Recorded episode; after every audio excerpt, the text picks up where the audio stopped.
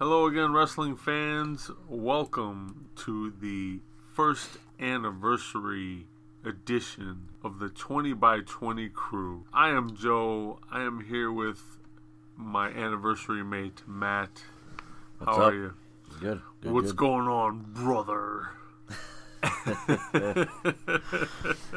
Small disclaimer here. We recorded this show almost an entire year ago. Yep. Almost. I, I'm I'm gonna bring up Chris Benoit here first, Okay. and and I'll I'll make sense of all this. I, I promise I will. So I'm gonna bring up Chris Benoit, and obviously, we are just wrestling fans. Yes. We are fans of Chris Benoit to this day, despite uh, his personal life choices that led to his the sealing of his fate, so to speak.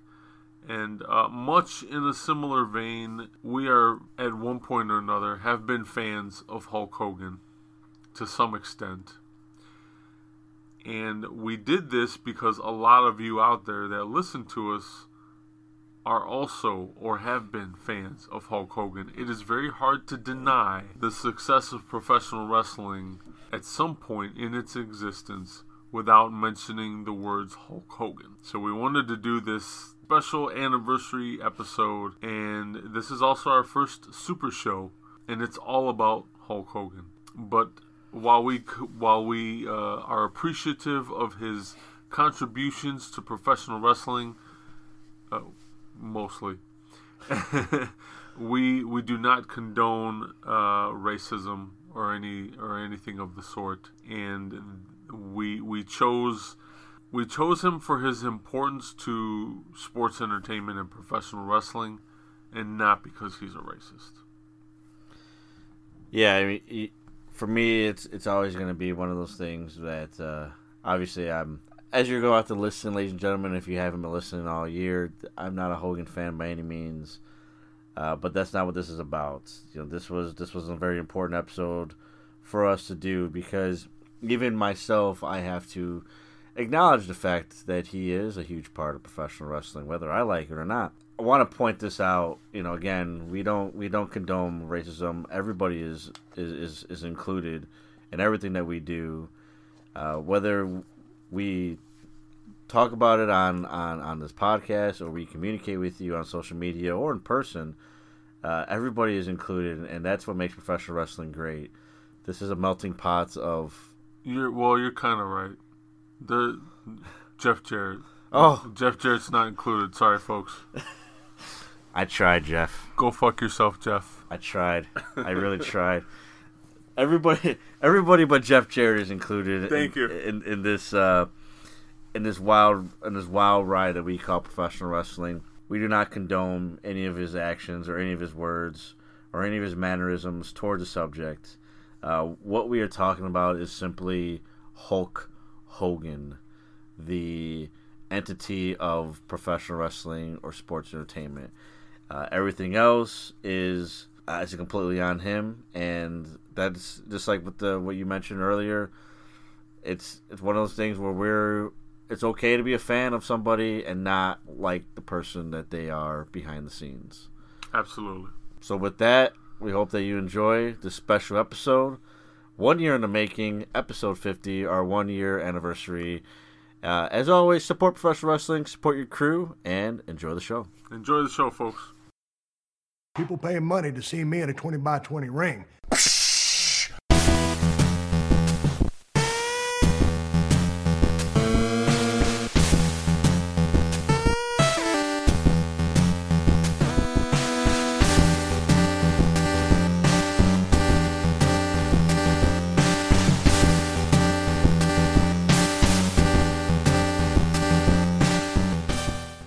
Again, wrestling fans. Welcome to another episode of the 20 by 20 Ring Crew. I am your host, as always, Matt, alongside with my partner in crime, the big man, Joe. What's up? We got a special episode here, as we are. It's always special when we have Mr. Wrestling Six with us for, for another episode, and then we also have our good friend Paul here as we do our very first special debate episode, as we talk about the famous or infamous. infamous Hulk Hogan. This is our first Super Show, and our topic of conversation here tonight is Hulk Hogan, and we're here with the one and only Darkside Paul of Darkside Studios, DarksideStudios.com. For those of you who don't know, uh, how you doing, Paul? Hey guys, what's going on? Uh, Hulk Hogan and uh, our buddy Paul here, kind of synonymous for all of us uh, here at the podcast. Uh, they go hand in hand. As long as I've known Paul, I've known him to be one of the biggest, if not the biggest, Hulk Hogan fan that I could ever come across in life. Agreed. The immortal one. The immortal one.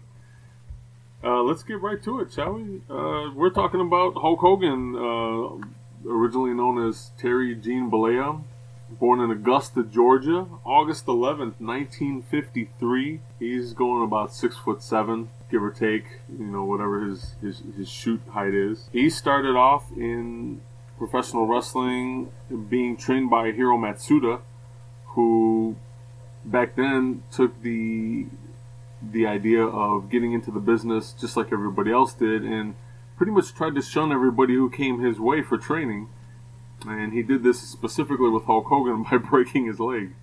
So that's how that's how he got into the business. He, he trained a little bit with Matsuda. Matsuda broke his leg to kind of uh, inhibit him from be being in the business. But he came back. He came back for more. And I guess you could say the rest is history. Um, everybody should be pretty aware of who Hulk Hogan is, or at least what he's done for uh, professional wrestling and sports entertainment. He started off in the NWA, and right away there's already going to be some controversy here, and hopefully you can clear some of this up, Paul.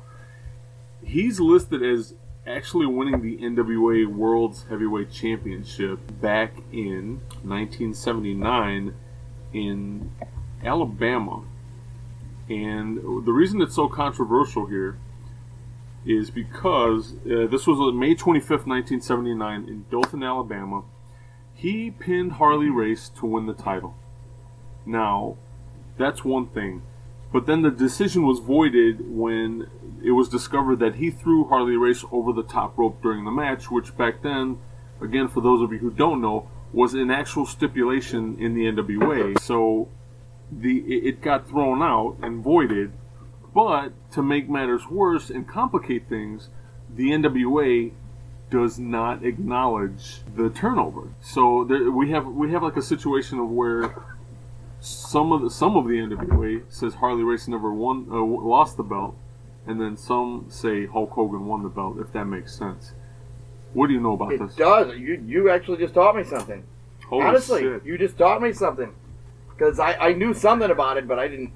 You, you taught me a little more than I than I than I knew about the NWA.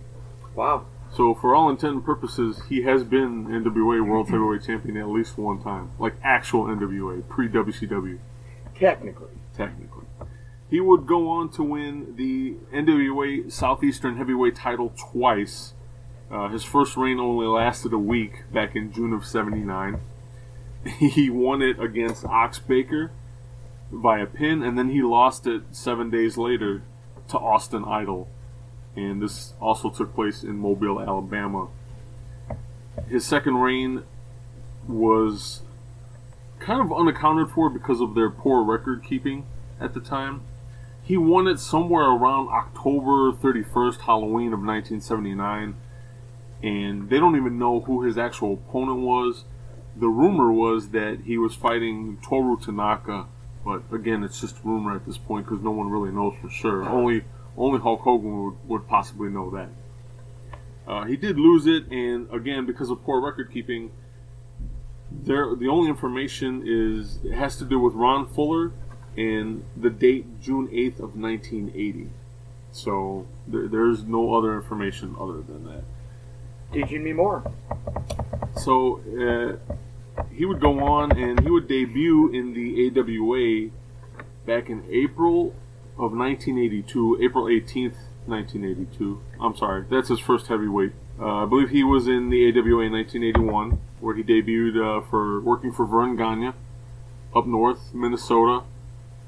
What I don't think he ever won the AWA title. though. He did. He had. Did he, he? he had two reigns. Are you sure? Yeah. See, now you teaching me more. See, now, yeah, you catch me in the middle of his AWA years. See, that's that's when I start picking up more. So you, Okay. after that, you know, I'm, I'm kind of a crazy Hogan monster. uh, he he was actually in the WWF before he went Yes. to AWA. About a year from 1979 to 1980. He left the WWF at that time because he went to go film Rocky, Yes. And it uh, Vince McMahon Sr. did not want him to do this, and he decided he was going to do it anyway, and that's what led him to not only leaving the company but also joining the AWA. So as soon as he was done with Rocky, Verne Gagne swooped him up, and he became part of the uh, the AWA. Excuse me, out there in Minnesota. Uh, he was in the AWA for two years, 1981 to 1983, and while he was there, he won the title twice. His first reign, again, was about a week, from April 18th, 1982 to April 24th, 1982.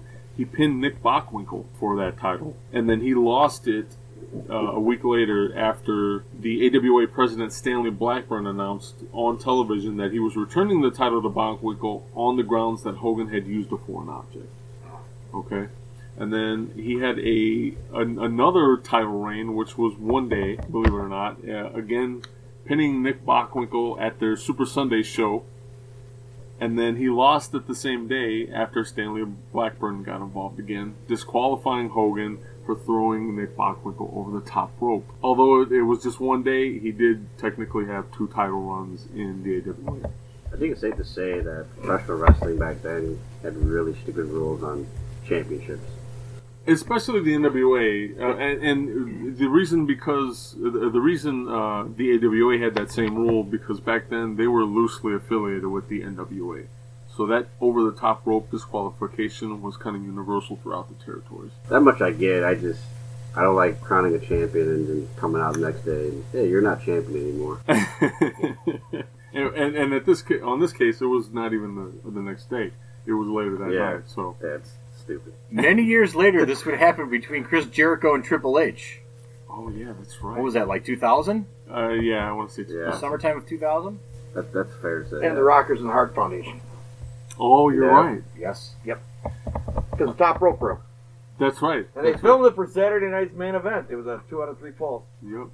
It was a horrible match. And and they yeah, and they Horrible couldn't- match. horrible match, and they couldn't get the uh, they couldn't get another ring.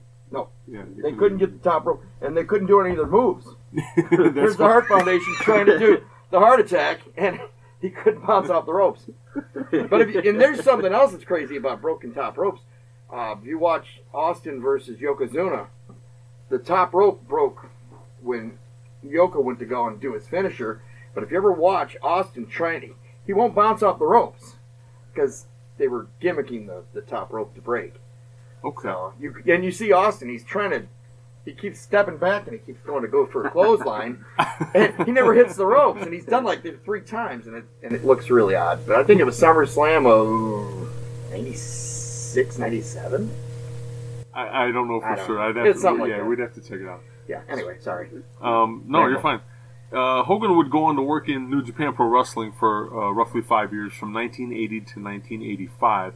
This was also during the time he was with the WWF, obviously. While he was there, he ended up fighting the likes of uh, Tatsu- Tatsumi Fujinami, uh, Antonio Inoki. Out there, he f- his finisher was the crooked arm lariat, which, uh, for those of you who don't know, is just pretty much a pretty pretty hard, uh, stiff clothesline, Yes. uh, which is big in Japan. I never really understood that. Still is today. It still is today, yeah. Uh, and then obviously he has the running leg drop here in the states. Always has. That was his his main finisher uh, here in the states. Uh, he also would wrestle Abdullah the Butcher, which uh, there's footage on YouTube. You can check that out. While he was there, he was often referred to as Ichiban, which translates to number one. I believe uh, on his pro wrestling tee store, he does have a couple Japanese T-shirts featuring Ichiban, at least on one of them. Uh, he appeared there May 13th of 1980, and again, he was still under contract to the WWF, and he actually did defend the title there overseas while they had a working relationship. That ended in October of 1985. And while he was in the WWF, excuse me, probably the biggest uh, start to all of this was, if I'm not mistaken, the Madison Square Garden, January 23rd, 1984, the match against the Iron Sheik, which actually that was his first WWE Championship, and, and uh, essentially that's when Hulkamania was born. I find it interesting that I hear two things, and uh, this is something I want you to clear up. So, you have uh, story number one. Bob Backlund at the time did not want to lose the championship to someone who had had no real authentic wrestling background in the in the eyes of Bob Backlund. He wasn't a wrestler's wrestler in the eyes of Bob Backlund. And because of that, Bob Backlund did not want him he, he didn't want to, to drop the title directly to Hogan, so they set it up for the Iron Sheik to go and beat Backlund, which that's what happened. Sure. And then the Iron Sheik dropped it to Hogan. About a month or two later. Yeah, It wasn't r- roughly. Yeah, it was it was a short uh, short amount of real time. reign. And then the other story I, I want to hear from you about is Hogan turning face by helping Bob Backlund uh, as the Wild Samoans were beating on him. And it was it, there was like no build up. There was it was just it kind of happened, and Bob Backlund basically turned him face with one sentence. And after after after he got beat up by the Wild Samoans, Hogan came in and he helped him out, and everybody was trying to figure out like what the hell is he doing because he's a, he's a bad guy. And Bob Backlund basically said, "He's here to help me," and he promises that he won't have Blassie around ringside anymore. Yes. That was the whole. That was your whole story. That's how Hogan went from heel to face with one sentence or one, one you know, one little interview. I think he shaved his chest too. he did. He had the big mushroom cloud on his chest. Sorry. No, you're That's fine. awesome. What? So, what can you tell me about those two things? Oh, If any- everything. if what do you anything. need to know? I guess. I mean, I pretty. Well, you pretty much summed it all up. I mean, there's not much more that I can add to that. Um, I guess what I'm asking is, is as far as you know, are those two things true? They are. They Okay. are. Because I remember Blassie being his, his manager, and then it was out of the blue. I think Vince was just trying to to to build Hogan up to be what he ended up becoming in the in the mid '80s. But that's where it all started. So I mean, I I really thought I had more to add to it. No, you're you fine. pretty much said you said it all there. But I mean, once you get past that, I have like this monster plethora of, of inside stories and craziness and. I know Matt's sitting here wanting to punch me in his eye because he just hates the We'll, Hulkster. we'll get to that. We'll get to Go that. ahead. Sorry. Uh, so his his first WWF uh, title reign went from January 23rd of 1984 all the way to February 5th of 1988. Yes. Uh, one hell of a run. Again, he he won it against the Iron Sheik in Madison Square Garden. He loses it in Indianapolis, Indiana, against Andre the Giant. On February the fifth. I don't know why I remember these. That was the that Wasn't was, it? Yeah, It that was was. that was the main event. The double uh, referee. Yes, Earl Earl and Dave Hebner. And, yeah. Which as a kid, The evil I, twin. The Evil Twins. As a kid, I I remember seeing that, and oh my god, was I shocked as And. I cried. I know I was I was 18 years old. I cried. It was it was it was heart wrenching to see the beloved Hulk Hogan lose lose the title to to some bullshit like that. I mean, even even as a kid, I realized like, man, this should not be happening. So- Even if he lost it to, to Andre, that's that's still hard to. It, well, it was it, it wasn't that it, Andre that I mean, I get I get it. was- It was a stupid, very stupid match, very stupid was. ending. I wasn't even a fan. Yeah. I, I, it was yeah. stupid. It, it yeah. didn't bother me that he lost it to Andre because I mean Andre is a giant. and You kind of immediately that size has to play some sort of factor. But having the the the switcheroo on the referees, yeah, I was like, man, I can't believe that happened. You know, what's going to go on from here? So, uh, his second reign for the WWF as heavyweight champion happened from April 2nd, 1989, all the way through April 1st of 1990, the following year. He won it in Atlantic City at WrestleMania 5, where he pinned the Macho Man Randy Savage. and then he lost it in 1990 in Canada, Toronto, at the Sky Dome for WrestleMania six against the Ultimate Warrior, putting putting the Warrior over. Sad to say. Yeah. His third reign would happen March 24th, 1991 through November of 1991. So he won it in Los Angeles at WrestleMania 7 when he pinned Sergeant Slaughter. And then he lost it in uh, at Survivor Series of 1991 uh, against The Undertaker. His fourth reign for the t- uh, for the company, December 3rd of 1991 through December 7th, only four days. That was the Tuesday in Texas uh, ordeal where he did pin The Undertaker, and then Jack Tunney decided to declare the title vacant due to the controversy of the last two title reigns caused by Ric Flair's interference in both matches. And so they vacated the title, and it was put up for grabs in the 1992 Royal Rumble. He would go on to win a fifth fifth title uh, for the company in Las Vegas at WrestleMania 9, and that's when he basically shit on Bret Hart as he pinned Yokozuna after after the match between Yokozuna and Bret Hart at WrestleMania. He would later lose it in on June 13th of 1993 in Dayton, Ohio, at King of the Ring that year, where Yokozuna would pin Hulk Hogan. So five five titles, five title reigns in, in his uh, his span at the WWF at this point. Yes. Are you? St- I mean, obviously you're still a fan to this day, but how how much of a fan at this point after his fifth title reign? Are you still super into the Hulkster? Well, the only time I fell off with the Hulkster was when he was in when he first started in WCW, and that I only fell off for a short time. I was I was never really a huge fan of the of the black and white, you know, the The NWO Hollywood Hogan. and Hollywood Hogan, and then you know, and I came back around. I mean, I, I wouldn't say I hated him. I just I wasn't a monster fan. You know, I was super fan all through the you know the late '80s, and even even when he was fighting Yokozuna. But uh, it kind of fell off after that when he went over to WCW, and then you know came back around. But I think more of even when he came back around when NWO came into WWE, and then you know the red and yellow yellow came back.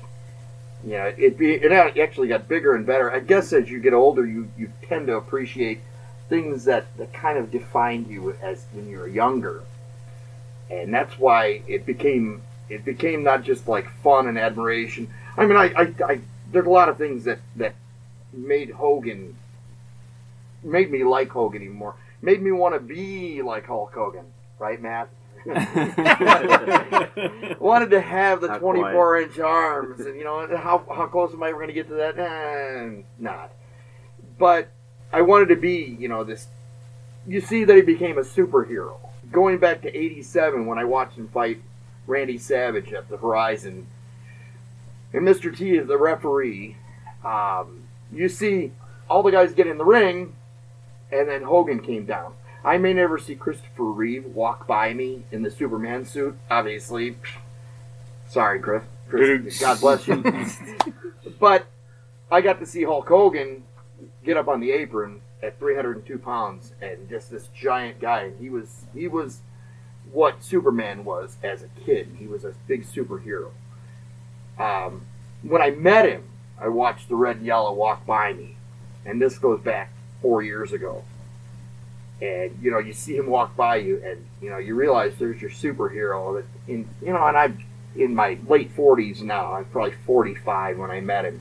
And it was still as important to me meeting him that day. And I mean a lot of people won't get the chance to meet Hulk Hogan. I did. I shook his hand.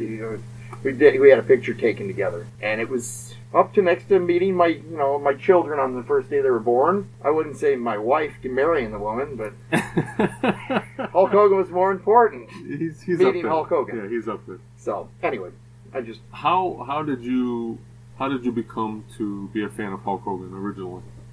uh, it goes back to it had to be like the the early first Saturday night's main, main events. You know, I, I heard you guys talk about this in in uh, other episodes, Mhm. And it was the same kind of thing. You know, you saw him against the, the real American against the, the Russians, and even the Iron Sheik, and it was that kind of thing that that you know draw it drew everybody in. So that that's where it all started for me. I was a little bit of a fan earlier. My brother was watching, you know, World Class, and you know, I thought he was kind of. You were watching my big fat brother jump up and try to do a drop kick on my other brother. That was that was the day the Bears won the Super Bowl in '85. he jumped up, and then my my brother. My other brother grabbed my brother Joe by the nuts, and he wouldn't let him go because they were fighting. so yeah, he grabbed him by his nuts and his and his uh, package, and wouldn't let him go because Joe was beating the hell out of him. Wow. So yeah, that's to watch a guy drop kick another guy right in front of you. It's kind of funny, but especially you didn't want to even know what the hell he was doing. I drop kick people. It's fun. Did you happen to ask him what you're gonna do, brother? Uh, I did that once, and he punched me in the mouth. You know, I did the old Hulk up on him, and it didn't go too well. Let's just say I, I put a, my tongue through a hole in my lip after that. Oh, so good thanks, job. Joe. I hate you. but that's that's my Hogan. Happy birthday. Yeah, yeah. After Joe. but no, honestly, that's that's where it all starts. So there's two reasons we have you on on the show Sure. uh, for this episode. One, we know you're a huge Hogan fan, and this is a Hogan Super Show. And two, we really wanted you to be a part of our first episode after the fact because it, it ended up becoming this uh, centralized around one question: If you were not born during the epitome of, of Hulkamania, at the height of it, would you still be able to be a, a huge Hogan fan? And and it, that all started uh, with Matt here because Matt is uh, the younger the younger of the bunch here, and he didn't grow up with the the red and yellow per se. Sure. And so that that that was a really interesting question for us to address because I that's something you really don't think of, especially talking to Matt. Like he's he's just one of us. He's he's Sure. he's our he's our little brother, and you don't you don't necessarily you know he's he's he's much more mature than his age, so you don't automatically think that there's this this age discretion, this age gap. So No, I understand. I but it, it, it was a really eye-opening episode for myself because I had to sit there and think, like, holy shit, would I have been? Would I have not have been?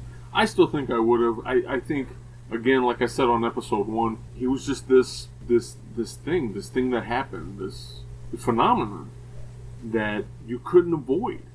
He, he, he stretched all over different parts of pop culture at the time It made it really hard for you to ignore who Hulk Hogan was because even if you didn't watch wrestling, even if you didn't pay attention to any of that, you still seen him in Rocky. He was still on talk shows. He was still out there on MTV with Cyndi Lauper, and he was he he was uh, available in multiple avenues of media all at once.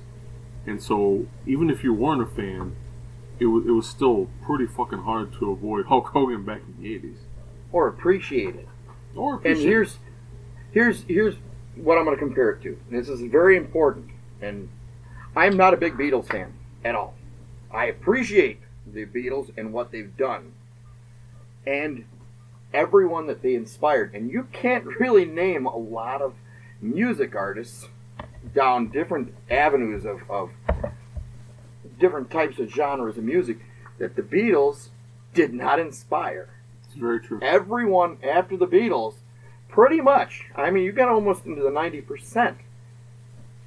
The Beatles inspired them in some sort of way, Yeah, there's some sort of some influence. sort of connection, Mhm. even if it's a hair. That's the same thing with Hulk Hogan. Anything after Hulk Hogan, at some point, there was some either inspiration or they fed off of Hulk Hogan.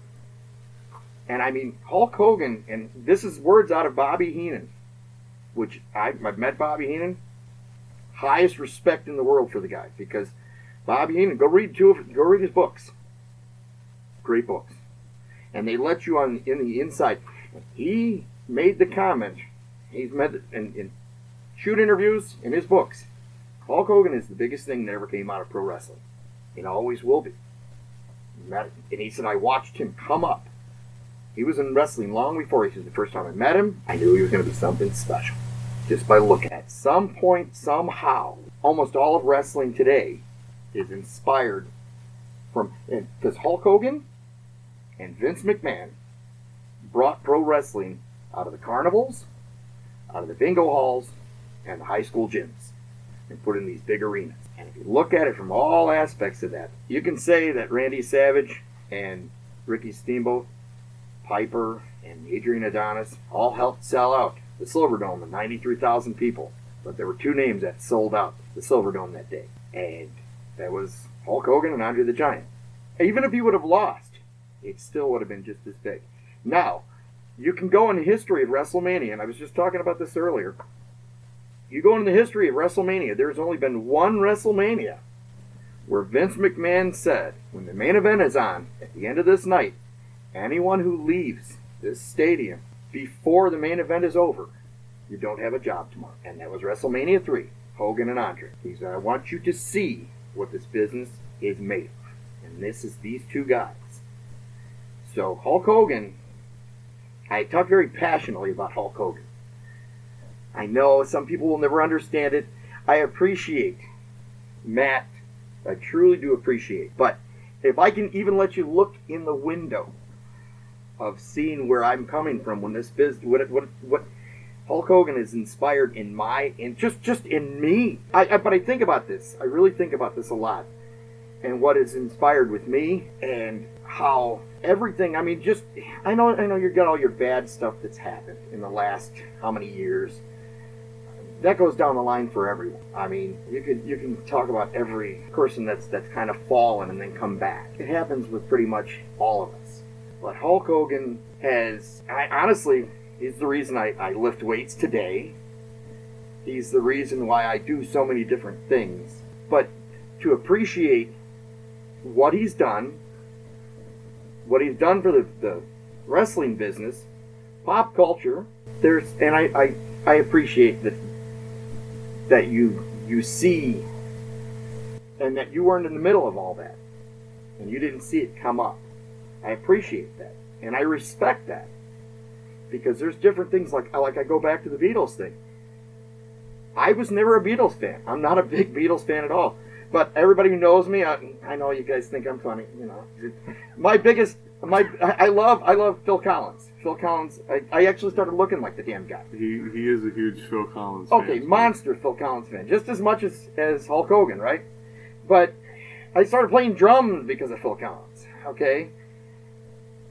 Phil Collins said that the Beatles inspired him, and Paul McCartney and John Lennon inspired him his whole career. So there's there's not a lot of wrestlers, and I, I'm I'm willing to challenge most people on that can't say that Hulk Hogan didn't help them, or even just his being there and building it up to being this this monster world of WWF and World Wrestling Entertainment. There's not a lot of guys, and I mean I've I've met a lot of these guys, and a lot of guys have said it. Without Hulk Hogan, you look at Ric Flair, Bobby Heenan. Ric Flair said the biggest thing that ever came out of wrestling was Hulk Hogan. He, but he's also said Hulk has damaged the business at times too. That he killed TNA, you know, and, and he's even he's even gone to the point where he said WCW was killed by Hulk Hogan. I don't think he thinks about that now, but I know I'm just rambling now. But All right, so I've been kind of listening to the history. There's some things I, I learned too, and this is my first time listening to you. Mhm. And man, I mean, it's, it's very passionate, and that's that's awesome. That's what that's what I love about this business. me too. And if you remember from episode one, I, I, I started watching wrestling in the mid 90s. And by this point, Hulk Hogan was just about to make that turn to the NWO. When I sucked my teeth in the wrestling, I just I had to I had to know more. I wanted to know everything there is to know about about pro wrestling. And I'd watch tapes at the tapes at the tapes pre-internet. Uh, well, I mean, I came from a poor family, so I didn't have internet. So tapes, tapes, and wrestling magazines, and just anything I can get my hands on. And I watched this guy Hulk Hogan compete, and I was never impressed by the quality of matches, but I I knew from the first time that I saw him in that red and yellow that that crowd was eating everything he was saying up, Sure. and that's the definition of being over. We, we've talked about it on the show so many times. That's that's over. You can't get any more over than than, than Hulkamania and and Hogan. And I would never. I I would be. I wouldn't be a wrestling fan if I were to sit here and try to debate what he means to professional wrestling. That's never been my my thing. Sure. Uh, Hulk Hogan is a huge foundation of what professional wrestling is. Then, now, and forever. If I were to take a quote from WWE, and yeah, if you had to make a route, uh, a Mount Rushmore of, of pro wrestling, I probably wouldn't like it, but his face should be on there. Sure. And it's it's not about likes and don't likes. It's in, in that sense, you know, you may not be the biggest. I'm not saying you and anyone here may not be the biggest Randy Savage fan where I am, but it's it's not about that. It's apples and oranges at that point. Sure. It's, it's it's about talking about what he did for for for the industry, and there's no doubt about that he was given a great opportunity to excel the business, and he did it tenfold. My thing, my my biggest issue with Hogan has always been that that was never seemed to be enough for him. And we'll, we'll talk about that in, in more detail here, but it's uh, it, it, there's so many examples and so many times where it was it was Hogan, Hogan, Hogan, and everybody else that was putting in the work too kind of got the scraps what was left over. I, I I wholeheartedly agree that Hogan and Andre sold WrestleMania three. There's no doubt about it. But reason why after all these years we talk about Savage versus Steamboat because those were the workhorses. Sure they are. The the Hogan Andre match was build up and then an okay match at that. Mhm. And so much of that had to do with Andre being hurt Sure.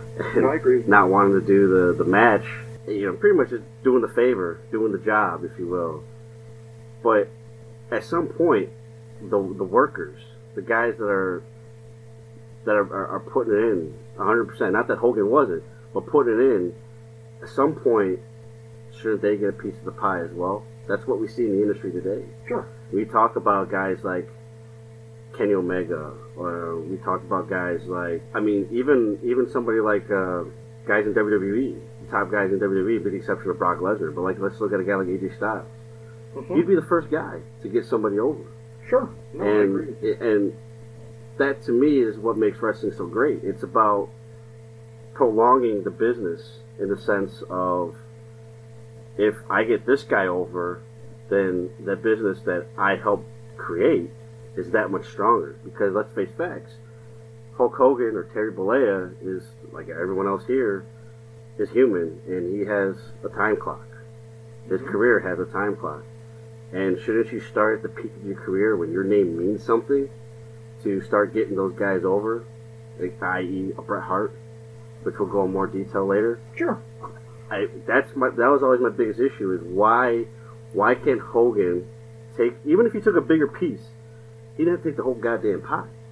You know, and I have a response to you, but please finish. but it's like it, it's it, that was that was always my biggest issue. As I watched it, it was you look at a, at an egomaniac like Ric Flair, and even Ric Flair got guys over. He did. E- even even at his peak, even guys who I felt even at, you know, obviously I wasn't around at the time didn't necessarily deserve to be put over. No. like a Lex Luger, in my opinion. Luger at all. But I, that's that was that was my biggest issue, and I, I'm I'm looking forward to to the rebuttals here because I, I you know I would love to to know what I'm missing here. Maybe I'm missing something. I actually have answers for you. I actually have very good ones. That's honestly. great. That's great. I'm because I'm very, I'm, I'm excited to be able to tell you these things because I know these things. really quick before um, before, before we go into that, there's there's one thing I think you're definitely missing, and that I, I still have a, a hard time swallowing this pill. Okay. But essentially, what we're doing now is we're splitting hairs. So it's all wrestling to us. Mhm. But yeah, it's all wrestling to us. But you have to go back to before Hulkamania, while he was on his rise, while he was making his way through New Japan and AWA, places like that. Everybody saw something special in him, but it wasn't as a wrestler. It was for entertainment. They realized, hey, this guy is going to be something big. He might not be able to work like everybody else, but he's there's something special about him. You can't deny it. And uh, I, I've heard I've heard multiple people in multiple interviews talk about this, where if they were at a territory like Bruce Pritchard when he was with the Houston Wrestling, Harley Race, um, people like that, you know, a, a wide range of, of professional wrestling um, personas will sit there and tell you, or have, have said in, in the past, that they thought this was, a, he was just a flash in the pan. Like, yeah, he was going to be big, but it wasn't going to be a long time. Like, he was just the next guy to come in, do his thing, and then he'd be done with. And it would, it would be back to um, him traveling from territory to territory like everybody else. They never saw this or Hulkamania coming. They never expected any of this. But again, even then, w- whether you agree with those people or you don't, they all have one common uh, point of view, and that is Hulk Hogan was not a wrestler's wrestler. He was he was just like what it, what we now know as a sports entertainment. And I think that's the big difference here. And again, I also have that have a hard time swallowing that pill because if it were me, I wholeheartedly agree with you. The Macho Man Randy Savages and the Ricky Steamboats of the world would would still be a lot more highly regarded than Hulk Hogan. But such is not the case because when he did escalate uh, his his his rise to superstardom, it wasn't as your traditional professional wrestler. It was as a sports entertainer. And it was something that we didn't understand at the time. I definitely didn't understand at the time because he's in a wrestling ring. He's a wrestler, right? Until you know if until you until you know any better, as as Rick Rude kisses at me uh, during SummerSlam, what ninety two? Uh, 89. 89, I'm sorry. Um, but yeah, that that's what it is. I think for, for most people that, that they miss that. They and there's there's not a whole lot of understanding um, from from what I understand.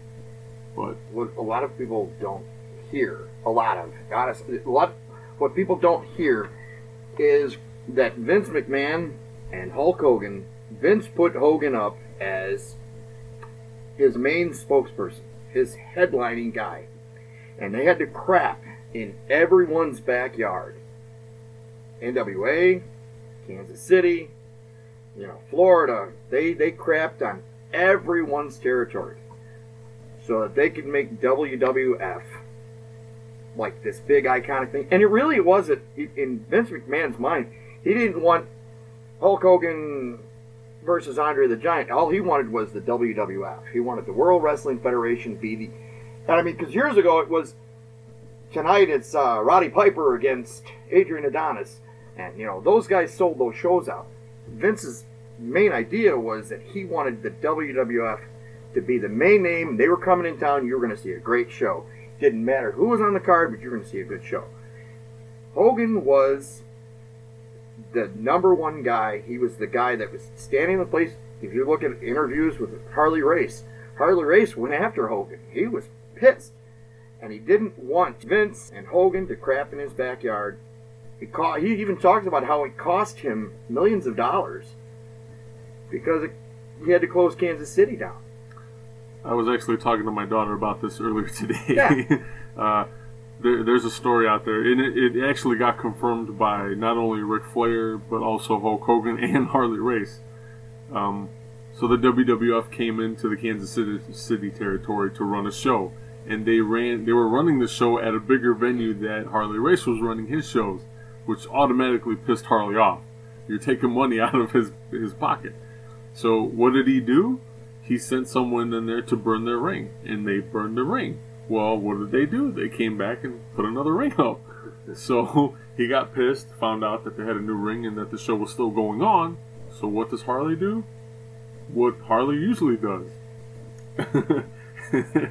the, the no nonsense uh, old schooler went and grabbed his pistol and went to the venue and immediately went looking for Hulk Hogan. And he got in the building and just so happened to confront Hulk Hogan right after he was done taking a shit. He was in the middle of it. He was in the middle of it, so He he, didn't go- wipe his butt. he goes into the stall and uh, starts accosting him. You know, he opens the door and there it is. He's got a gun to his gut and he's threatening him like, "Get the fuck out of my territory."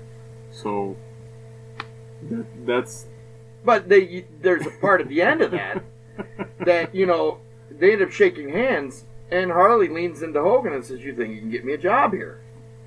it's Yeah. true. It's very, very true. well because Harley Harley knew as, as again a hard pill to swallow. As much as he didn't like the idea of them coming in to his territory, he knew that there was money to be made. And let's face it, that's what. Harley wanted. So was he losing money? Yes, but there was always the potential to make more money. Here's here's my response to hmm. this this very what I'm what I'm getting at is with with Hulk Hogan and the under guys. If you look at a lot of those under guys and most of the under guys, they if they didn't either want to work with Hogan, they wanted to be on the same card as Hogan because that's where all the money was. Now, the workhorses. If you look at at some of the top guys like Steamboat, which I have more respect for Steamboat than just about any wrestler out there. Because Steamboat said one of his hardest things he ever did was wrestle Randy Savage at WrestleMania 3. Because I had to go down and we had to have everything written down on a yellow pad I remember that. Yeah. everything written down, and we had to act it out for weeks. He said, "I'm, you know, I'm down in Florida, and we've got a ring in, in Randy Savage's backyard, and we're acting out the whole match." Now, Steamboat, he he wanted to go and work and not have to do that kind of thing, and he didn't want to have to work under Hulk Hogan. So he went he went to NWA, and what a couple weeks after, maybe a couple months after, he was NWA champion because he was fighting Flair. And some of the best matches, those guys would go in that ring and they'd call it. There was no acting it out. There was they would just call the match. Almost every one of those guys, and we can go down the line from Studd to Bundy to even Piper, Orndorff, although those guys could have left, they all wanted to be there because that's where all the money was being made. And if you listen to Orndorff and if you listen to Bundy, and if you listen to these interviews and you go through these shoot interviews, they're, I mean, they're some great interviews. Even Piper will say, you know, Hogan had never pinned me in the 80s. He had never pinned me once. I wouldn't let him pin me. And, you know, they talk about that. But it's what, what I get at is most of those guys all wanted to be there because that's where all the cash was. Does that does that make it feel better that, that you know these guys were the workhorses and that Hogan was was headlining the shows and he was the big guy? And if you look at some, even listen to Shawn Michaels talk about it. Shawn Michaels will say Hogan would go on fourth, he'd be at the hotel, and you know we'd go on last, and it was the Rockers against the Conquistadors because you know Hogan didn't want to finish the show, he didn't want to sit around all day. But then you go on the other side of it, and Randy Savage and Hulk Hogan would wrestle three times on a Saturday and a Sunday. They'd start out in New York, and they'd finish their match. They'd have an afternoon show, and they would go on to wrestle, say, Chicago or in Iowa, two, three hours later, and they were on an airplane again, and they'd fly to California, and two, three hours later, they were wrestling a third time and doing the same match over and over again. Be- behind Hogan, Randy Savage is uh, is a huge number two with me. S- Savage, no one could do a better Savage than me when I was younger. So no, I was I was the biggest Savage, and my my buddies and I used to sit and you know I do Randy Savage, and we just talk about the you know. You know, the, the, the most famous line out of Savage when it came down to Steamboat was, you know, the same fire that the dragon breathes, he will burn by. That was that Randy Savage was important to me. And I mean, I I at almost 48 years old, I can watch WrestleMania 4 and I know, you know, they built it up so that Hogan didn't lose his I know he maybe should have stayed out of the ring and not, you know, hit DiBiase with the chair, but it was all about everybody was trying to keep their spot. And you know what? And, and I just heard Hogan talk about this on Ric Flair's podcast. He goes, "Did I play politics? You damn right I did, because I could." And I, you know what? Everyone else would have. Everyone would have. Every every wrestler would have. If that was an option for them, they would have.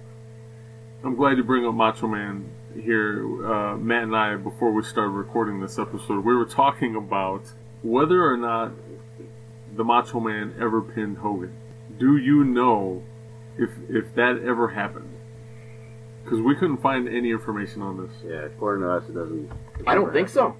I really don't think so. I, I, I my my uh, research has been pinfall or not pinfall, excuse me, uh, DQs and countouts maybe, but a lot of a lot of unclean finishes that went Macho's way, but no hear it been- no clean. And I was explaining to Matt, uh, from what I understand, everything that I know about Macho Man, he always took the attitude as if it's going to work and get the situation over or the angle over, we'll do that. At least in the WWF at, at this point, Mhm. rather than getting what I necessarily want. So to me, that makes sense that that probably didn't happen, especially if Hogan was like, "Hey, I'm the biggest thing going. We should probably just roll with this punch, so to speak." Sure. Does that make sure. sense? No, it makes total sense. Well, let me ask this question. Sure. Uh, I'm curious. Macho Man, if if he gets the push that Hogan got, does that work Instead of Hogan. instead of Hogan? And we we kind of briefly talked about that in episode one, but uh, in detail, can Macho Man work? Can he be the most over thing? Yeah. Does, does it does it become Hulkamania with Macho Man? Would he be or, able to sustain it? Yeah. well, That's or the question. does it become Hulkamania but with Macho Man, or does it become uh, just a an amplified NWA? I, I honestly think it, there were a lot of things with Hogan where Hogan's size was very important. Savage, if you really think about it, Savage wasn't a tall guy. If you ever watched him, he's, he walked on his tiptoes a lot. Yeah, he did. Okay, he was not a very big guy. He was what 240, maybe at his heaviest. Yeah, Except for when he went to WCW, Yeah. you know, he was juicing heavily. I mean, when he was in Spider Man, I mean, he looked great. That's, Jesus. But um, I mean, it, it, it would be close, but I don't. I honestly, it has a lot to do with all the factors. You what you had was, it's almost like as if Disney got behind Darkside Studio, my my mask company. If Disney got behind me, I'd be a freight train. Vince McMahon got behind Hulk Hogan. He just did. And he said, go. You know, he said, here is this freight train that's bigger than any freight train in the world. This is the Concorde, you know, the double Concorde. Get behind the wheel and drive it. You're driving. I'm behind you. I'm putting the gas in there. I'm putting the guys with you. You go. And, and I believe that solely. But I, I think it had a lot to do with, with size, uh, the charisma. Savage had monster charisma. But also, you got to think about something with Savage. Savage had charisma, but after he brought Elizabeth in, it was very important. Elizabeth was something big that really contributed to his character. And if you think about it, and you go before that, he was, I wouldn't say he was a so so, and you might disagree with me. I mean, Savage could wrestle, but even even if you listen to uh, Ric Flair talk about it. You listen to Hulk Hogan talk about it. And the first time they brought Elizabeth in to WWF, Elizabeth was standing there in the corner. She was just his wife, and there was no, you know, uh, she wasn't uh, the valet or anything yet. And Hogan and Vince were sitting there going, "You bring her in there, and I guarantee she's going to be a a big push for Randy." Because Randy walked in, and he you know, he was just one of the other guys. And I mean, it's not it's not a knock on Savage because Savage, there's a lot of respect for Savage. From honestly, there's a huge, you know, there's one guy that I just totally hate, and I'm getting off subject here, but I hate the Warrior. Uh, I love the Warrior when he was there, but I saw the Warrior for what he was years later, And how he talked about Bobby Heenan, how you know he had cancer, and you know he couldn't wait for it to eat him alive. And so I broke off of that, but getting back to the Randy Savage thing, Randy Savage was was a beast, but I think by adding Elizabeth, it contributed to his character inside out. I don't doubt that for a second because that would kind of be the pattern for the rest of his career, and and a lot of it had to do with obviously having a valet all those years. I mean, you get used to something like that, but uh, some of it was his his lack of self esteem sometimes, Sure. where where he just thought he needed uh, a, a female valet with him. So you have gorgeous George, you have. Um, obviously, yeah, the Sher- Molly. Sherri, yeah, Whatever she was at yeah, the time. so you- Miss you- Madness. yeah. You have a you have a host of female valets that go along with Macho Man over the years, but yeah, that makes total sense to me. And, and I, I don't doubt that one. It doesn't knock his, his ability No, in the no. ring. I mean, good God, if you look at his ability in the ring, Savage was was fun to watch. He really was fun to watch. I liked watching him wrestle Andre the Giant. Loved to watch him wrestle Andre. At one point, we were in the we were at the Horizon, and, and uh, uh, Andre stole Elizabeth's shoe, and we all were screaming, "He ate her shoe!" And and you should have heard the people around us were screaming or laughing. They were like, "Oh my God, Andre ate her shoe!" He didn't eat her shoe. Shut up. We're just messing around, but you know, uh, then they, you know, that's what was fun about going to live events. But uh, you were you were at uh, with with Rock and Hogan when they first uh, you were you were in the arena. The the charisma in the room in that in that arena that night. If you think about that, and you even go back to and you can you can go get back to the Hogan thing. I've heard other wrestlers say that Hogan and Rock was one of the biggest matches in wrestling history because there's not a lot of guys that could have pulled off that match because they switched roles right at the beginning. And there's not a lot of wrestlers that could have went and just changed directions like they did. So that that honestly to me is is that's another mark on, on Hogan's back because he he had the ability to do it and it wasn't that wasn't just somebody that could get in there and make that up as they went along. They were just following the crowd. And the crowd wanted a certain thing, but not a lot of wrestlers could have pulled that off the way those two did. Yeah, I, I could tell you that right now. uh, Going back to the Royal Rumble from this year, where the crowd in Philadelphia were were Yeah. all about Shinsuke Nakamura, and you know, obviously John Cena was like, you know, this is this is what the crowd wants. We'll do it, but it did not really go over as well as it should have, and I, I think that speaks volumes in comparison to Rock and Hogan. Amen. So, yeah, definitely makes sense to me. We're gonna take a short Please. break and pay some bills, and stay tuned. We'll be right back. This episode of the 20 by 20 crew is sponsored by Amazon Prime. Sign up for a free 30 day trial, and you get instant access to thousands of movies and television episodes. You get to borrow Kindle ebooks. You also get unlimited free two day shipping with no minimum order size. You don't have to purchase. You can cancel anytime and still show the 20 by 20 crew some love. You can sign up for Amazon Prime through the 20 by 20 crew by visiting our website at 20x20crew.com slash podcast slash Amazon. Thank you for listening. Thank you for all the support. And now let's get back to the show.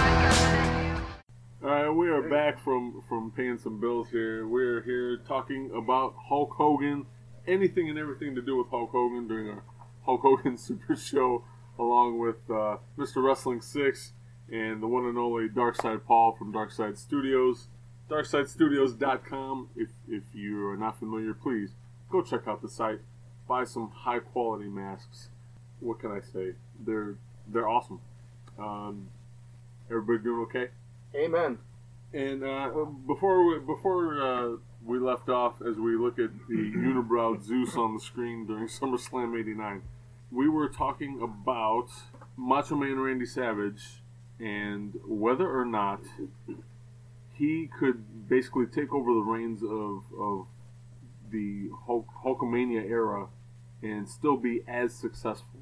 I'm hearing a no from from your answers. It was uh, probably not potential's there, but uh, looking back at it and, and seeing the the insertion of, of Miss Elizabeth, it, it, it totally makes sense that maybe even behind the scenes with the insecurities that Randy Savage had throughout his career, maybe not, maybe not carry a load like a Hulkamania.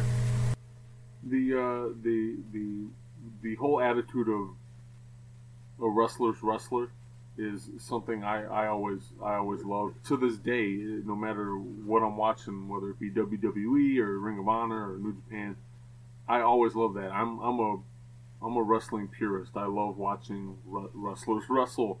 I would rather not watch sports entertainment at this point, but I think that it would. I, I think it would. It, it would not have been as big with Macho Man at the helm of, of that product. Don't get me wrong. I think he would have went over well with the MTV crowd because uh, he was out there. Yeah. Let's face it. But I, I don't think he necessarily had the same type of charisma that would have needed to be personified out there like Hulk Hogan had. And so, it, in my opinion, if it were to go that route and Macho Man was in place of Hulk Hogan at the time, would the would the uh, product have been bigger than it was? Yes, but not as big as it was with Hulk Hogan. And I actually would have loved to have seen that because I think, uh, for lack of a better uh, comparison, I think it would have been like an amplified NWA. I'm a huge fan of the old NWA territories and going around and working from place to place, and but uh, being under one organizational banner, so to speak. I think it would have been that on steroids. I think it's important to, to acknowledge the fact too that for for Hulkamania to work, you needed the the ultimate good guy, the what would be called a Boy Scout nowadays in today's wrestling world. Uh, and I don't think Savage the character just didn't it, it didn't uh, it didn't ooze good guy all the time. And I mean, and I'm, I'm just talking just his mannerisms. I'm not talking about the actual character that we saw on screen. But if we're fantasy booking here, I don't know if, if that would, would roll over the way that Hulk Hogan would have because Hulk Hogan had the message of saying your prayers and eating your vitamins and all that other stuff. And I don't know if that goes over with Randy Savage and his mannerisms. I just don't think it works. You know what though? I, I, I don't think that really makes much of a difference because essentially what you're saying Hulk Hogan is doing is just becoming like the ultimate babyface. That I think that can be achieved by anybody with with the proper effort. And if anybody was close to doing it, it would have been Macho Man. I mean, he definitely had all the other tools. Uh, you just had to kind of push him along and, and maybe change a few things about him. But I think he was more than capable of being like a super super baby face. I don't think that that's out of his range. I do. Do you? Honestly, because I think I think that Savage was kind of a lifetime bad guy.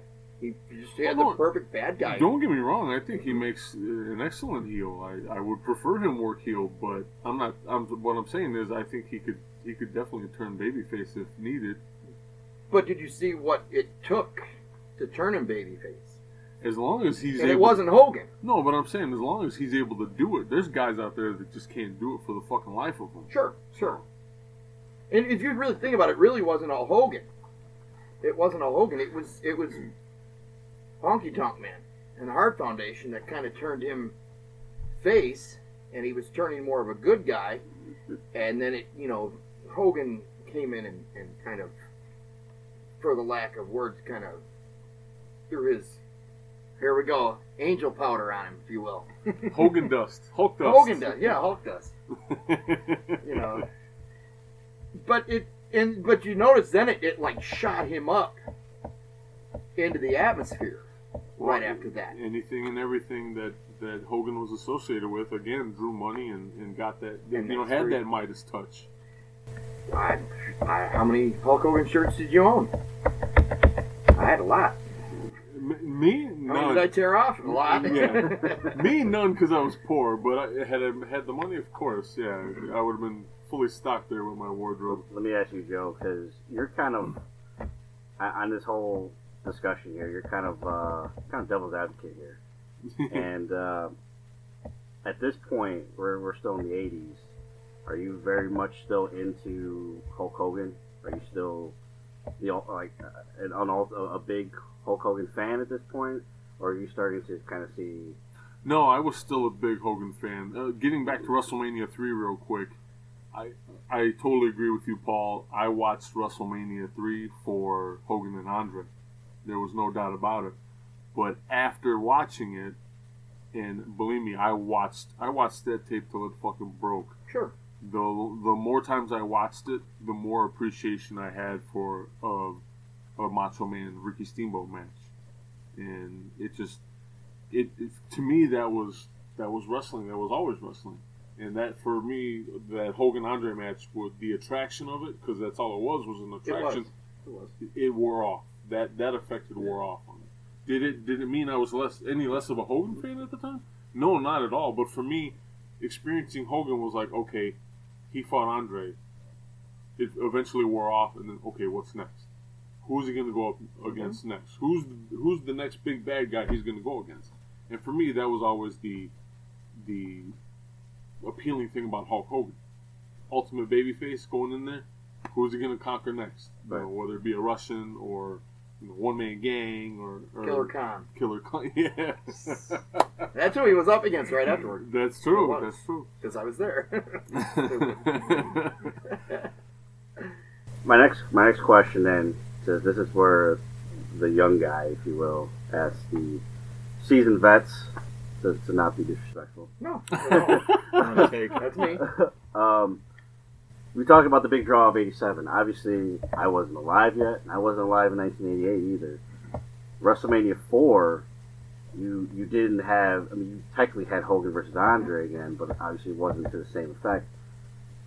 How does how did that build up go? Would it, did did it have less of a an effect because Hogan wasn't the main draw? It wasn't it wasn't this big fight between him and Andre or him versus somebody else? It was it was a tournament that it was built as. And so, how did with Hogan not being in the forefront, how did that affect the WrestleMania four buzz for you guys? Well, Savage had had uh, Hogan's blessing going into. You could see it, and from the point that Hogan, when he was out of the, the tournament, Hogan basically he put his blessing on Randy. And, you know, and he ended up getting involved in the match. He came down ringside because Elizabeth went to go get him. Yeah. You know, and you know, of course, he's got the, the crazy look on his face, and, you know, uh, huffing and puffing thing. Which you know, when I was watching it live on on closed circuit TV, you know, he came out. he's got his red, super tight pants yeah, on and, and his his cowboy boots, and you know, dude, wear a cup. you know, but we, we won't talk about that anymore. But um, you know, he, he basically and he basically put his blessing on him. And then he, he was originally going to take time off, and he did. He was making movies that summer, mm-hmm. and Savage went on to wrestle um, DiBiase throughout that summer, and on to Andre. And so you know, good God, who did he end up fighting? Who did Savage fight at, at six? Or it was a five he went on to fight. He went on to fight Hogan in five. Yeah, yeah. right. But, but who did Savage fight in six? I forget. Yeah, I can't remember right off the top of my head. That wasn't with him and the Warrior. Was that seven with him? That was Warrior? him and the Warrior in yeah. seven. Yeah. Six was Hogan Warrior. Mm-hmm. I think I six was uh, uh, Dusty and Sapphire. Oh yeah, yeah, yeah. yeah, that right. was. Yep. Okay. Yeah, Yep. Sapphire. Does WrestleMania four mean as much then? I mean, going going back to the card, I mean, to the the build up, does it mean as much in the '80s and in '88 with without Hogan all It over did. the posters? it was you had to be there, and I mean, uh, no offense, like, Right. you had to be there when, when you know. But WrestleMania was was honestly for the first what eight years really was Hulk Hogan, and even into nine because Hogan wasn't in the main event in in nine. Technically, he was. He wasn't billed yeah, you know, I know, you know, I, everybody. What and you know what's funny is is uh, as the as this episode is being recorded, this is 25 years ago on this current date. So he told me to talk about dates.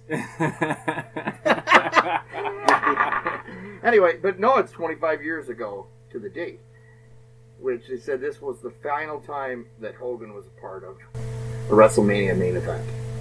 That's kind of really stupid information. No, that, No, dude, it's not stupid here. Okay, It- no, I just no, I, yeah, it's I'm filled with a lot of that It's shit. it's super relevant. it really is.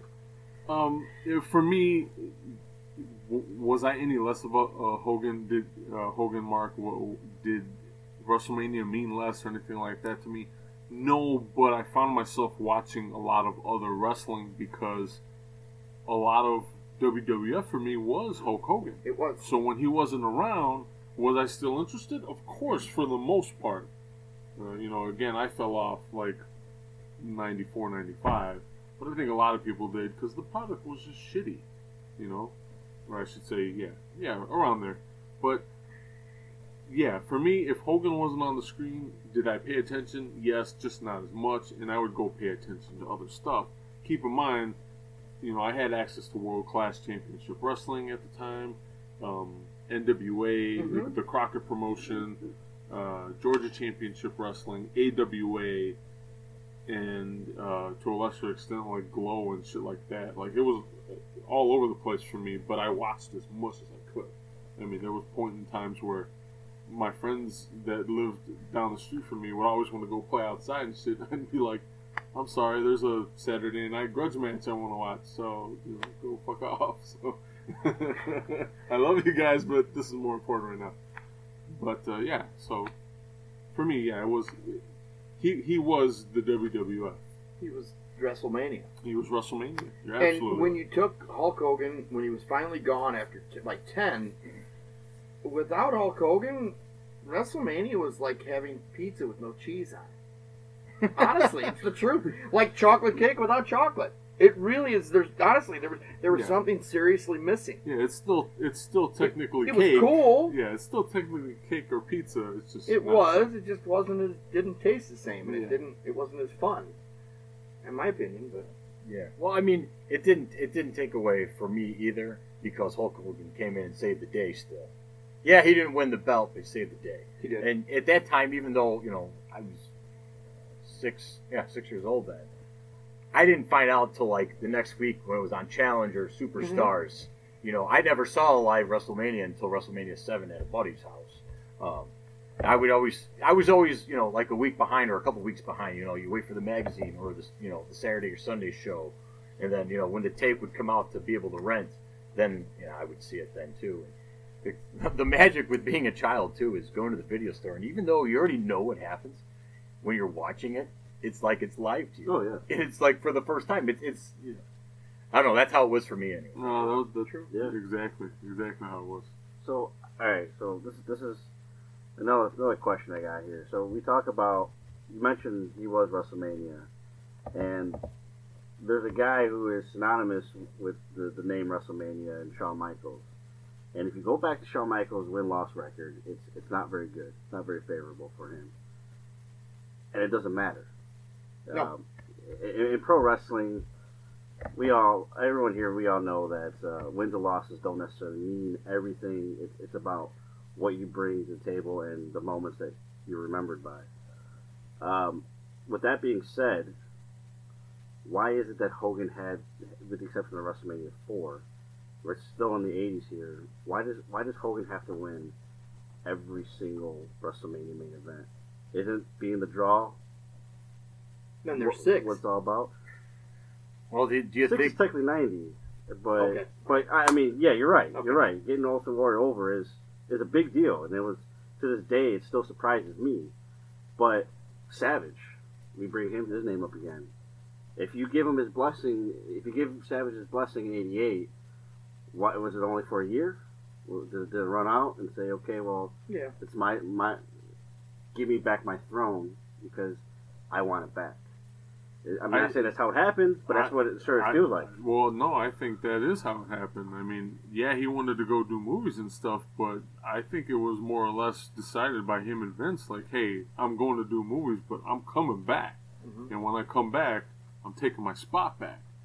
Like, Savage was just a, a, He's a placeholder. a placeholder, unfortunately. That's that's ridiculous. Savage started having physical problems too. if you know if you know a little bit about him going into five, Yeah, his elbow was bothering him real bad. It, it fair is- enough. Yeah. it, it is a little ridiculous, but at the same time, this is where that splitting hairs comes, and you have sports entertainment and wrestling. Mhm. Because let's face it, as a sports entertainer, he's Hogan is the one who's the bigger draw. And, you know, and again, that might be a hard pill to swallow for a lot of us, myself included, but that's that's how it was, and, and you weren't going to upset that money. You and it, as and from a business standpoint, you wouldn't want to. I- and and maybe maybe it's just me again not being a product of the time, but you go into that WrestleMania five main event and the promos that the Savage was cutting. I mean, the stuff to be remembered forever, Yes. No, I agree with you. and it's it, for me as maybe again maybe it's product of the time. Maybe it's it's it's the '89. I technically wasn't born yet. Give it a few months, and I will be here. and uh, but you go to wrestling now, and you got guys who, if you cut promos like that on a consistent basis, at some point you're you're gonna you're gonna be over, and you're gonna get the push. You should be. Maybe it's the company because you know we, we talk about on this show all the time that WWE doesn't necessarily give reward guy. It's it's the uh, the, the curse of the good worker. It's the, the guy who puts in everything just so he can lay down to somebody else. And we, you know, I've seen in my generation got to see that a lot with you know, the guy named John Cena. The today's generation gets to you know see that with the guy named Roman Reigns and Brock Lesnar, and it's maybe it's the company that that uh, that continues to do the same regurgitated thing where It is. you continue to put these, and maybe this is a, a, a lack for a better term, but these, these half-ass guys over, Sure, sure. and you're all you're doing is a, a good job. We'll give you a pat on the back. Maybe we'll give you a spot in our Hall of Fame someday, but you'll never be our champion because this guy's our champion. And it's just that force fed, whether we're talking wrestling or sports entertainment, it doesn't matter. It's it's still force fed, and I I just I never could understand why it, it was so over when it was so blatant that you had to like this because that was the only thing they were going to put out there. If you didn't like Hulkamania, you probably weren't going to be a big wrestling fan, at least for WWE or WWF, whatever. And it's it's that force fed shit now that we talk about as adults, and here we are, twenty years ago. It's like, but it was it was okay back then. It doesn't work anymore. Yeah, That's clearly what- doesn't work. Yeah, I mean- that, that's what it is. What it, changed It, then? it does. Uh, well, you have smarter fans first and foremost. I mean, kayfabe doesn't exist. That's a big Over. part of it. Yeah, that's- You know. Vince allowed that to happen. I'm sorry. Here, here- oh, I'm sorry, please. Vin, I'm sorry. Uh, Vince allowed that to happen, and you know people keep taking advantage of it, and it got it got worse.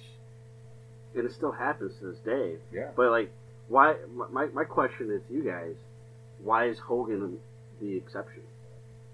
Why is it okay to be forced? Because I- this I is what put him on the map. Really, I Really, understand it's the money, but We'll put WWE or What about WWF on respect? the map. what about Go to- respect Go to? Randy Savage again.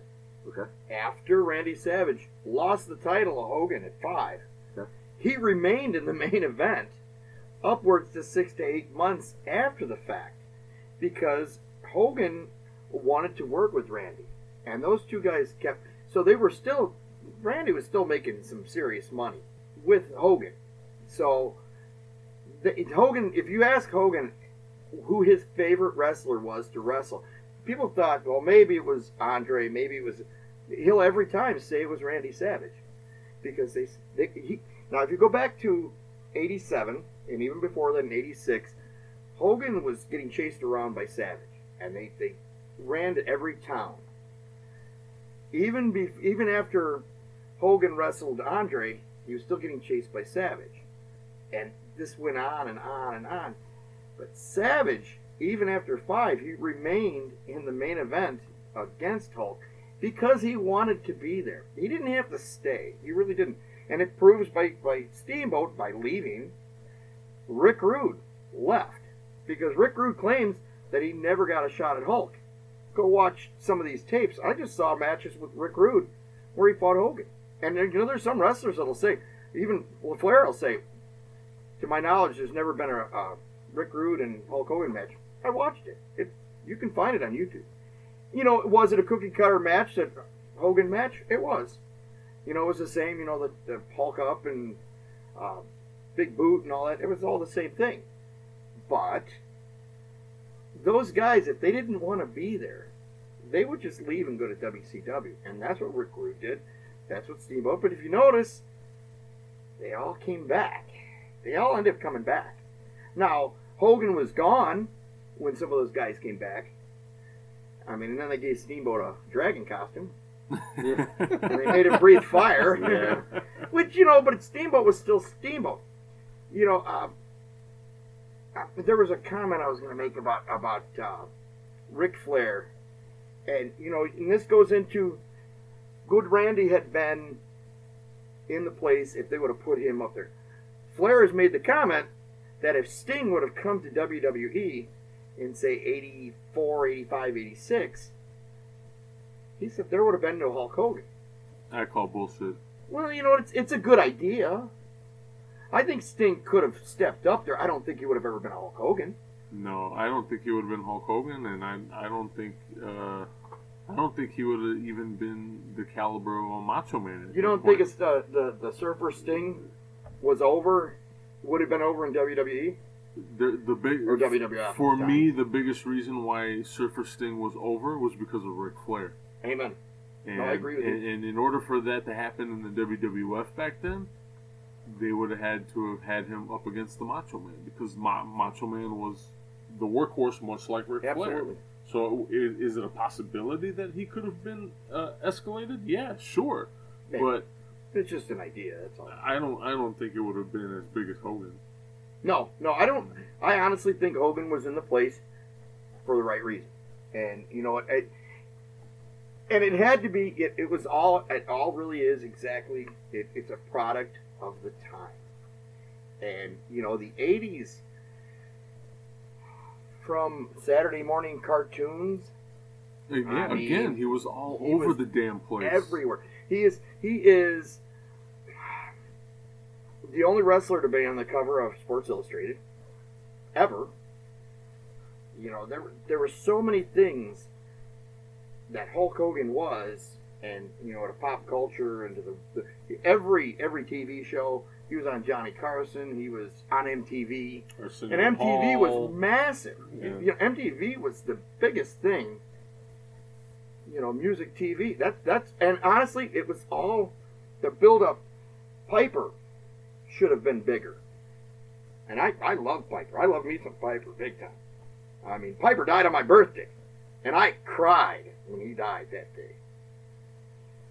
But Piper should have been bigger, in my mind.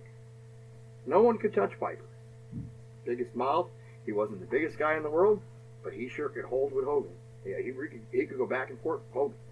They beat the hell out of each other. But, you know, I know I'm bouncing all around. But MTV, there, there was such a buildup of so many factors. Um, in all honesty, it's it was the same thing of what social media is today, and what the internet is today, because cable TV and MTV and Friday night videos.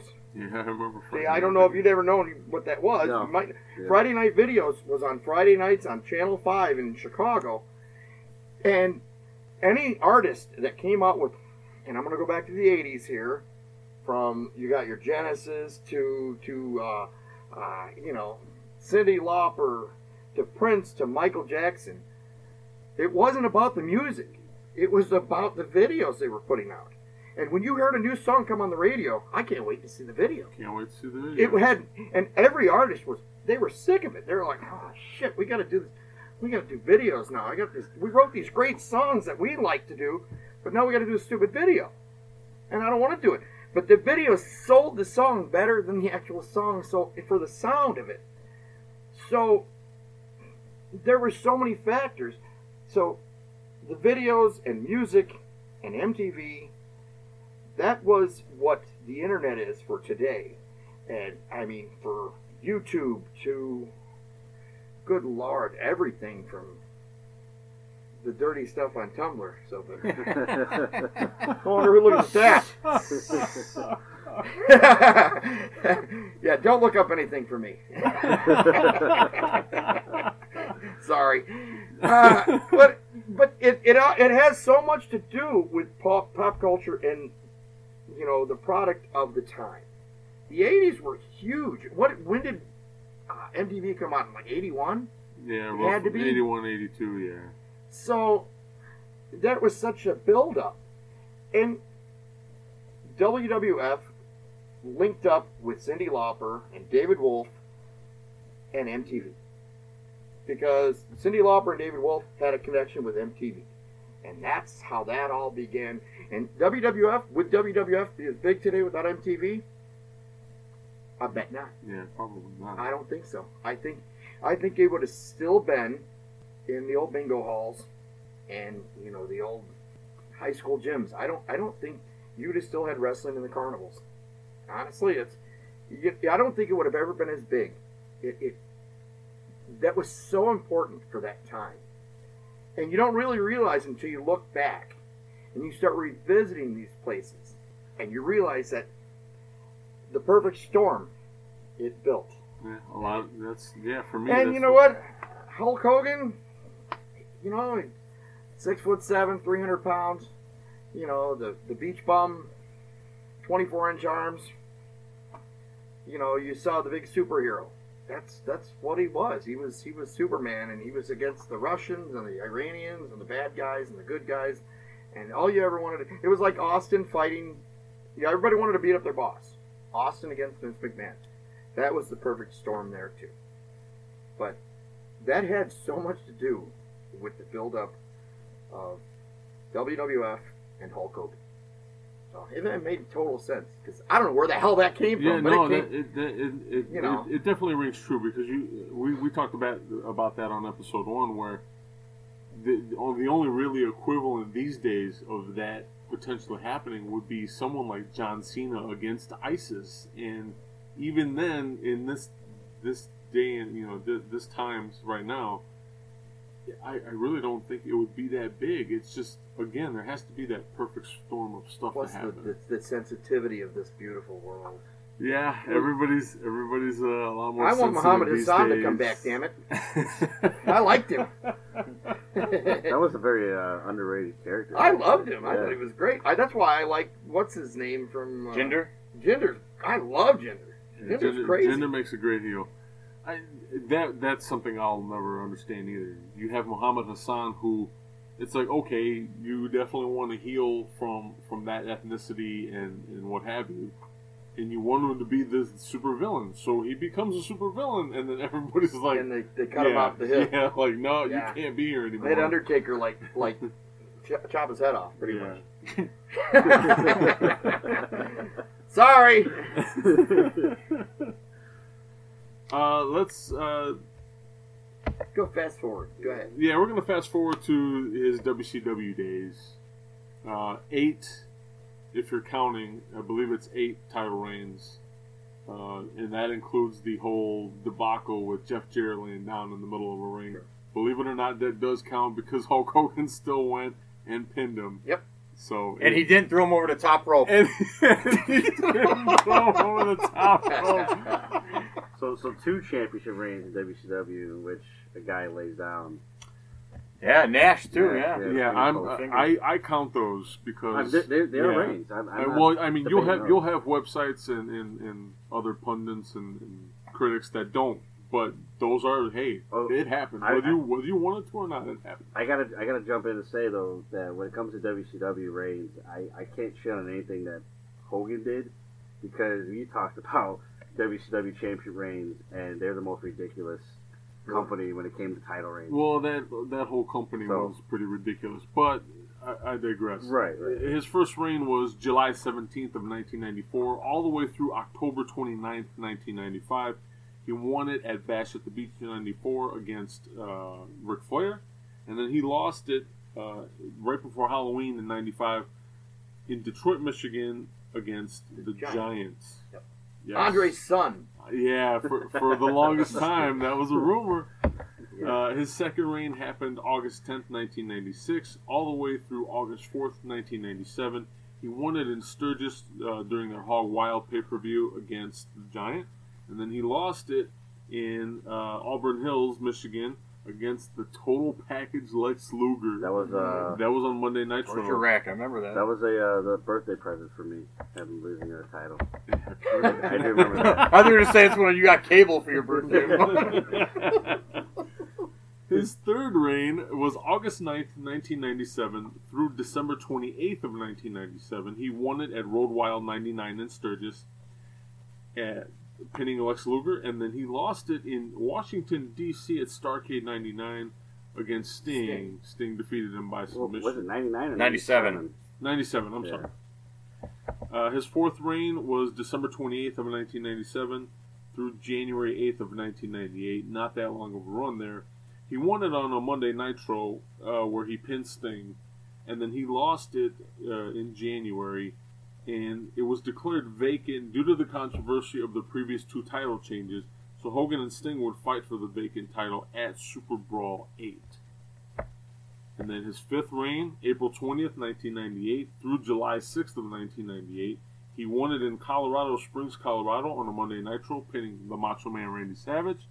And then he lost it in 98 in Atlanta, Georgia on a Monday Nitro against Bill Goldberg.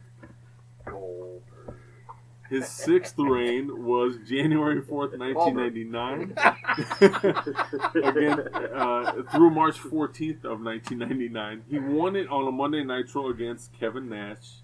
Uh, I believe that was the finger poke of doom, and he lost it. I give that to my wife. Oh, sorry. sorry, man. I had to. It was there. I'm sorry. He lost it at Uncensored in Louisville, Kentucky, where uh, the Nature Boy Ric Flair pinned him in a first blood cage match. Sandy. Sa- oh. His seventh reign was July 12th of 1999 through September 12th, 1999. Uh, he won it in Jacksonville, Florida on a Monday Nitro against the Macho Man Randy Savage. He lost it in Winston-Salem, North Carolina at Fall Brawl 1999 where Sting pinned Hulk Hogan. His eighth title reign and final for the company, July 9th, 2000 through July 9th, 2000, just a day. He won it uh, at Daytona Beach against Jeff Jarrett, and that was the whole um, debacle with Jeff Jarrett laying down uh, in the middle of the ring and letting Hogan pin him. Uh, that had a lot to do with Vince Russo. Russo. Yeah. So that's where we are with his Company. that's where we are with his WCW um, history there, as far as title reigns go. I, I know you, you uh, Matt, you were brought up during all of this. This was your, your, this was you sinking your teeth into Hulk Hogan as a whole, Yeah. more or less. Um, I know, Paul, you weren't a big fan of the whole NWO Hulk Hogan, but I do have to ask you, watching him turn heel after all this time back at Bash at the Beach, Mhm. how did you feel about that? You never expected it. Never expected Hogan to turn heel. I don't think anyone did. But Bobby Heenan gave it away. Bobby Heenan did, and everyone said it even, and I noticed it even as it was going on. He was like, "Whose side is he on?" And I'm like, "Son of a gun, he's Yeah, gonna turn heel of all time." And when they threw all the garbage in the ring, you knew that he did something drastic. And Hogan always wanted to turn heel in WWF. He wanted to. He told Vince that, and Vince is, "No, you're not doing that. You're the ultimate good guy." So, you know, that's like Christopher Reeve wearing the dirty Superman suit in part three. You know, and he was like, he's sitting there drinking and, get away from me, kids. it was the same thing. Damn it. Sorry. But, um, uh, and you know what? I, I, I respected Hogan. I, I'll be honest, when Hogan first went to WCW and he was going up against Vader, I loved Vader. I wanted Vader to beat the hell out of Hogan. I did, as much as I loved Hulk. I loved Hulk. But I wanted to see Vader beat the tar out of him. Well, and he was also deflated. He was off the, you know, the Anavar and the and the testosterone. You could tell. yeah, yeah, it was very. But when you know he, he ended up, but he was in the best shape of his life when it comes down. He was just cut up to be, you know, just yeah, I talk about people in shape. So anyway, No, we seen. Uh, I saw him uh, a photo of him from Phoenix, Arizona, back in January, and he was at some some wrestling event out there, and He- big as hell. he was shredded like crazy. What the hell, oh my yeah. god! And I mean, at, at almost 65 years old, there he is. There's the there's his back.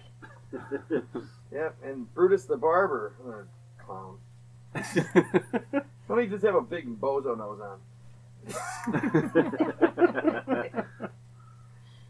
But if you look at like like I know we're talking about this, but you look at the size of Hogan's arms, as big as Beefcake's head. Yeah. Oh yeah. Beefcake's got a big meat head. So I met Beefcake once. He was a total asshole to me. Was it? That was at that place when we were at the uh, the Wizard Con. Oh, I was oh, also yeah, dressed yeah. as Bozo. And- no wonder he and- didn't like and me. Wizard World, yeah. Oh my god. Oh yeah. You stole my nose. Yeah, he said cheesecake. Stupid. So, I, what, what, what I find interesting about his roughly first two years in WCW, right, '94, hmm and yeah, about roughly two years until he joins the NWO, is them trying to, and correct me if I'm wrong, but them trying to bring back what was special about Hulkamania in WWF to WCW, the ultimate good guy yet again, and from my knowledge, it didn't work. It didn't. No, not at all. Is at it? all. Is it the different fan base? Because we're talking WCW now, where we they we expect more of a legit wrestler. We appreciate wrestling. I mean, this is we're talking Flair country. No, and, I don't- I don't think so. Yeah, not not at this point. You're not And- even and- same and- thing. Yeah, more than likely, it's not the NWA anymore. No. So you still have a lot of the fan base being NWA orientated, but that's not what WCW. But you don't have the same the same over the top gimmicks though. The- even even back even before WWE failed with gimmicks. At that time, they were. Yeah, well, They were. They were. They were. It, in WCW. in WCW. That was after the the uh, the eras with the Ric Flairs and the and the uh, you know the steamboats and that kind of thing. Barry they were Windham, building yeah. to be more cartoonish and carnival-ish. You know, They I- were they were playing catch up, they were. more or less. It, it make, and I, I, I appreciate what you're saying, but I just really they were. Then you know you see Hogan coming in against the Butcher, which was Beefcake, and uh, the Dungeon of Doom, and Well, the Dungeon of Doom is an, an exception. Uh, that's that's the, I mean obviously Varsity that, Club. Was that after? Maybe I'm old now. I don't. Varsity Club was, you know. I think Varsity Rondo Club and- was was late eighties. It, yeah, yeah, I might be. I might. My numbers. I, well, I'm you, old, you so- still had you still had I got Paul Ro- Simon. you you still had you still had Rotunda walking around in WCW at you know it- kind of the same gimmick. I mean, obviously he couldn't they couldn't call them the Varsity Club, but called him. Oh, I thought you were talking about something else. but yeah, I, but for for me, what it is is you have, and I speak from personal experience. You don't have WCW back then. It wasn't the NWA that I liked, and so you had like remnants of that. But you had them trying to go the way of WWF. They wanted to compete, and so it started to turn. As why you did have Flair and and people honing back to that that bygone NWA promotion it wasn't quite the same. And you had Hogan come in, and the ultimate babyface just didn't work. Not that, and part of that was too was because it was a southern promotion. They were Yes. regional, and they, you know, they didn't have the same kind of audience. You had a, it was just predominantly southern, and for whatever reason, guess what? Hogan as a babyface, they could give two shits. Didn't matter.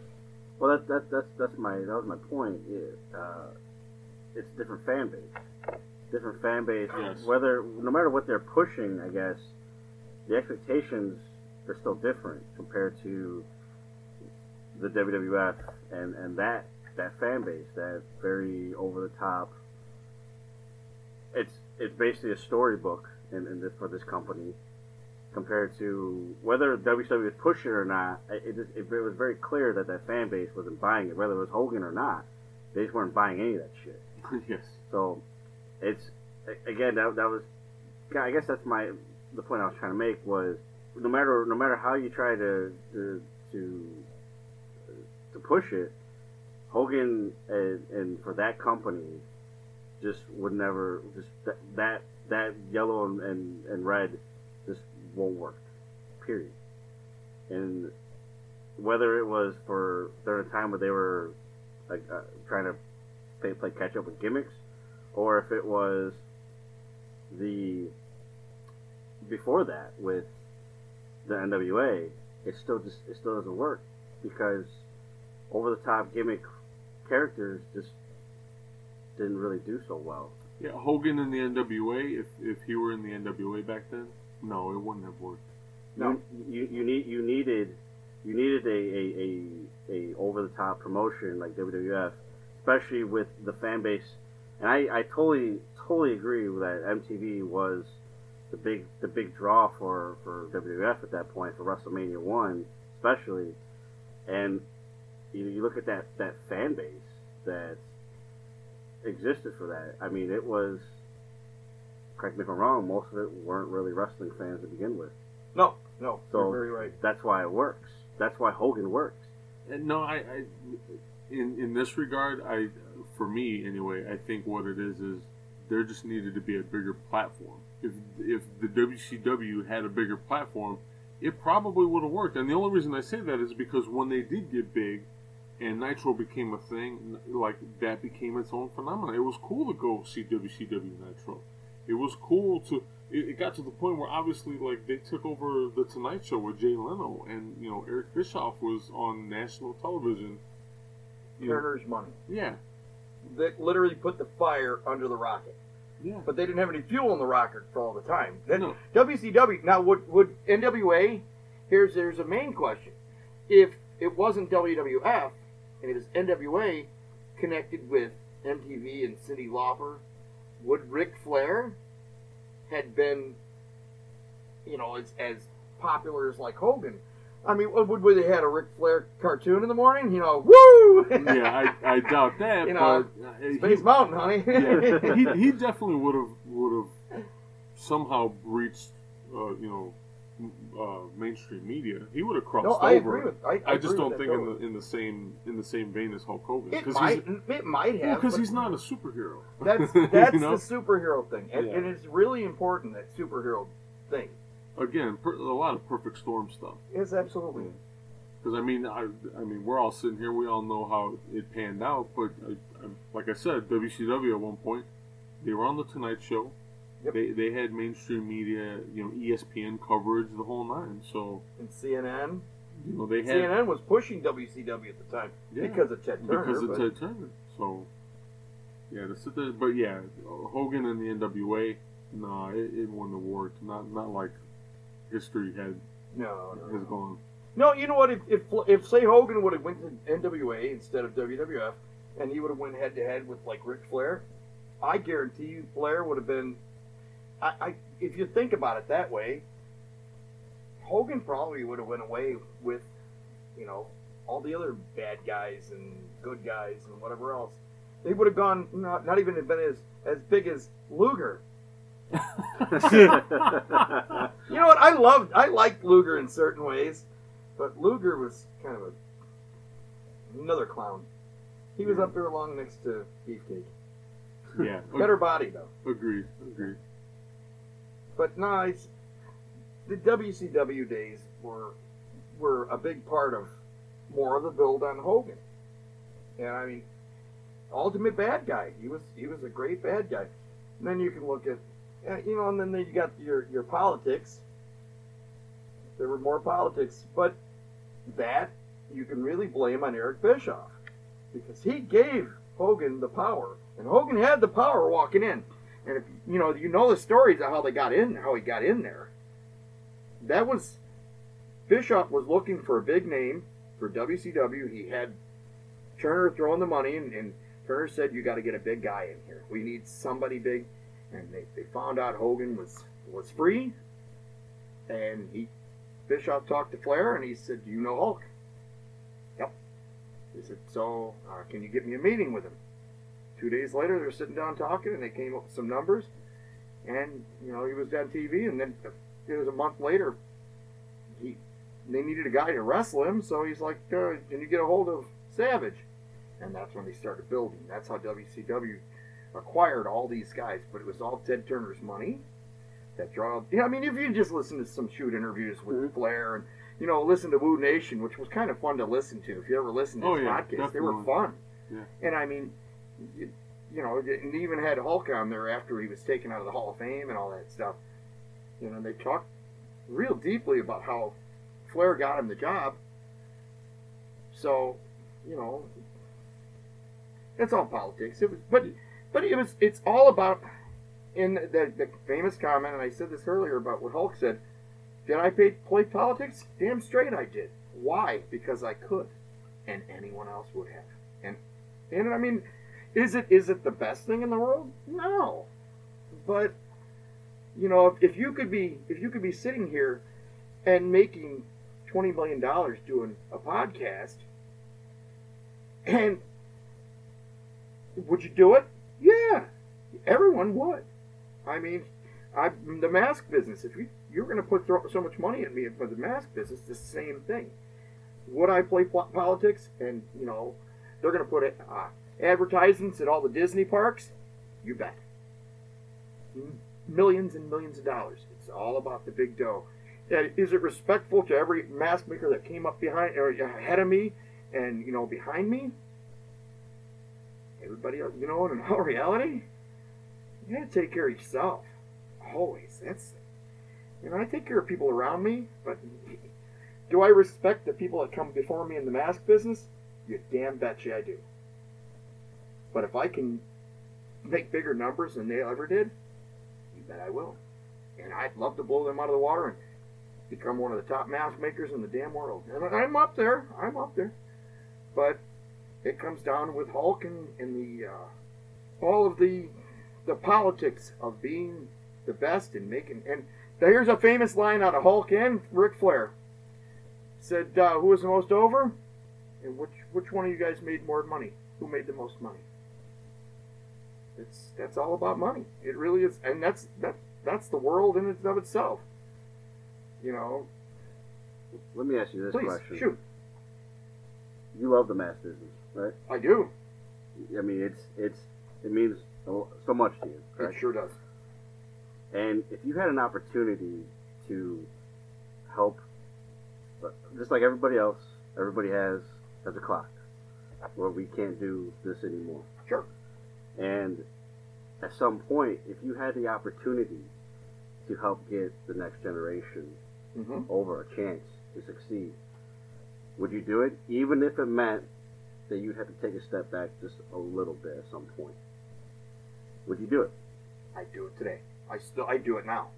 I do, but I still want my spot. Oh, sure. I want to keep my spot, and I, I, I, I it, do some research on me and my company, Mhm. and there is a level of respect that other artists have for me, and I am at a place in the mask business where I'm highly regarded, and I've helped guys coming up behind me, and I tell people there's a future of the mask business, and I tell them that all the time. Would I want to fall behind somebody else's? Not while I can stand. Sure. I will. I will keep my spot as long as I can. And you know, am I going to make uh, one hundred and ten thousand dollars this year? But this guy can make one hundred and fifty. Well, I'd rather make one hundred and fifty, and he can make one hundred and ten. Sure. I'm sorry. I'm just, and maybe it's a little selfish, and you know what? That's that's human life. That's you. You know. I think I think uh, an unfortunate byproduct of the situation with Hogan here in WCW is by this time he's already got the business chops behind him. Amen. He's a he's a he's a very smart businessman. So him politicking throughout his his time there, um, again, unfortunate, especially for me, you know, because I that's one of the many factors that WCW is not around anymore. But it's not solely on him. It's not solely on any one person. But he has his business chops behind him. Excuse me. And did he use that to his advantage? Of course. I think I think he he did. Uh, there there were a few times, and I think he did it sparingly, where he did take a step back and say, "Hey, okay, I'll drop the title to Goldberg. Goldberg, and we'll let that happen."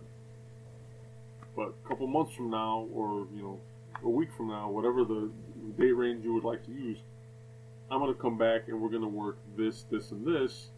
And he knew, even if he didn't have a belt around him, he had the opportunity to make a fuck ton of money doing it, and it, it would it would keep him in out there in the, the public, and it would it would keep him some level of over and keep that spot.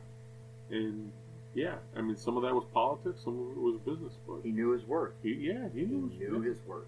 And you know what? He's still worth some real estate today. At a 65 year old man as just a spokesperson for the company. But that's just, uh, that's later on.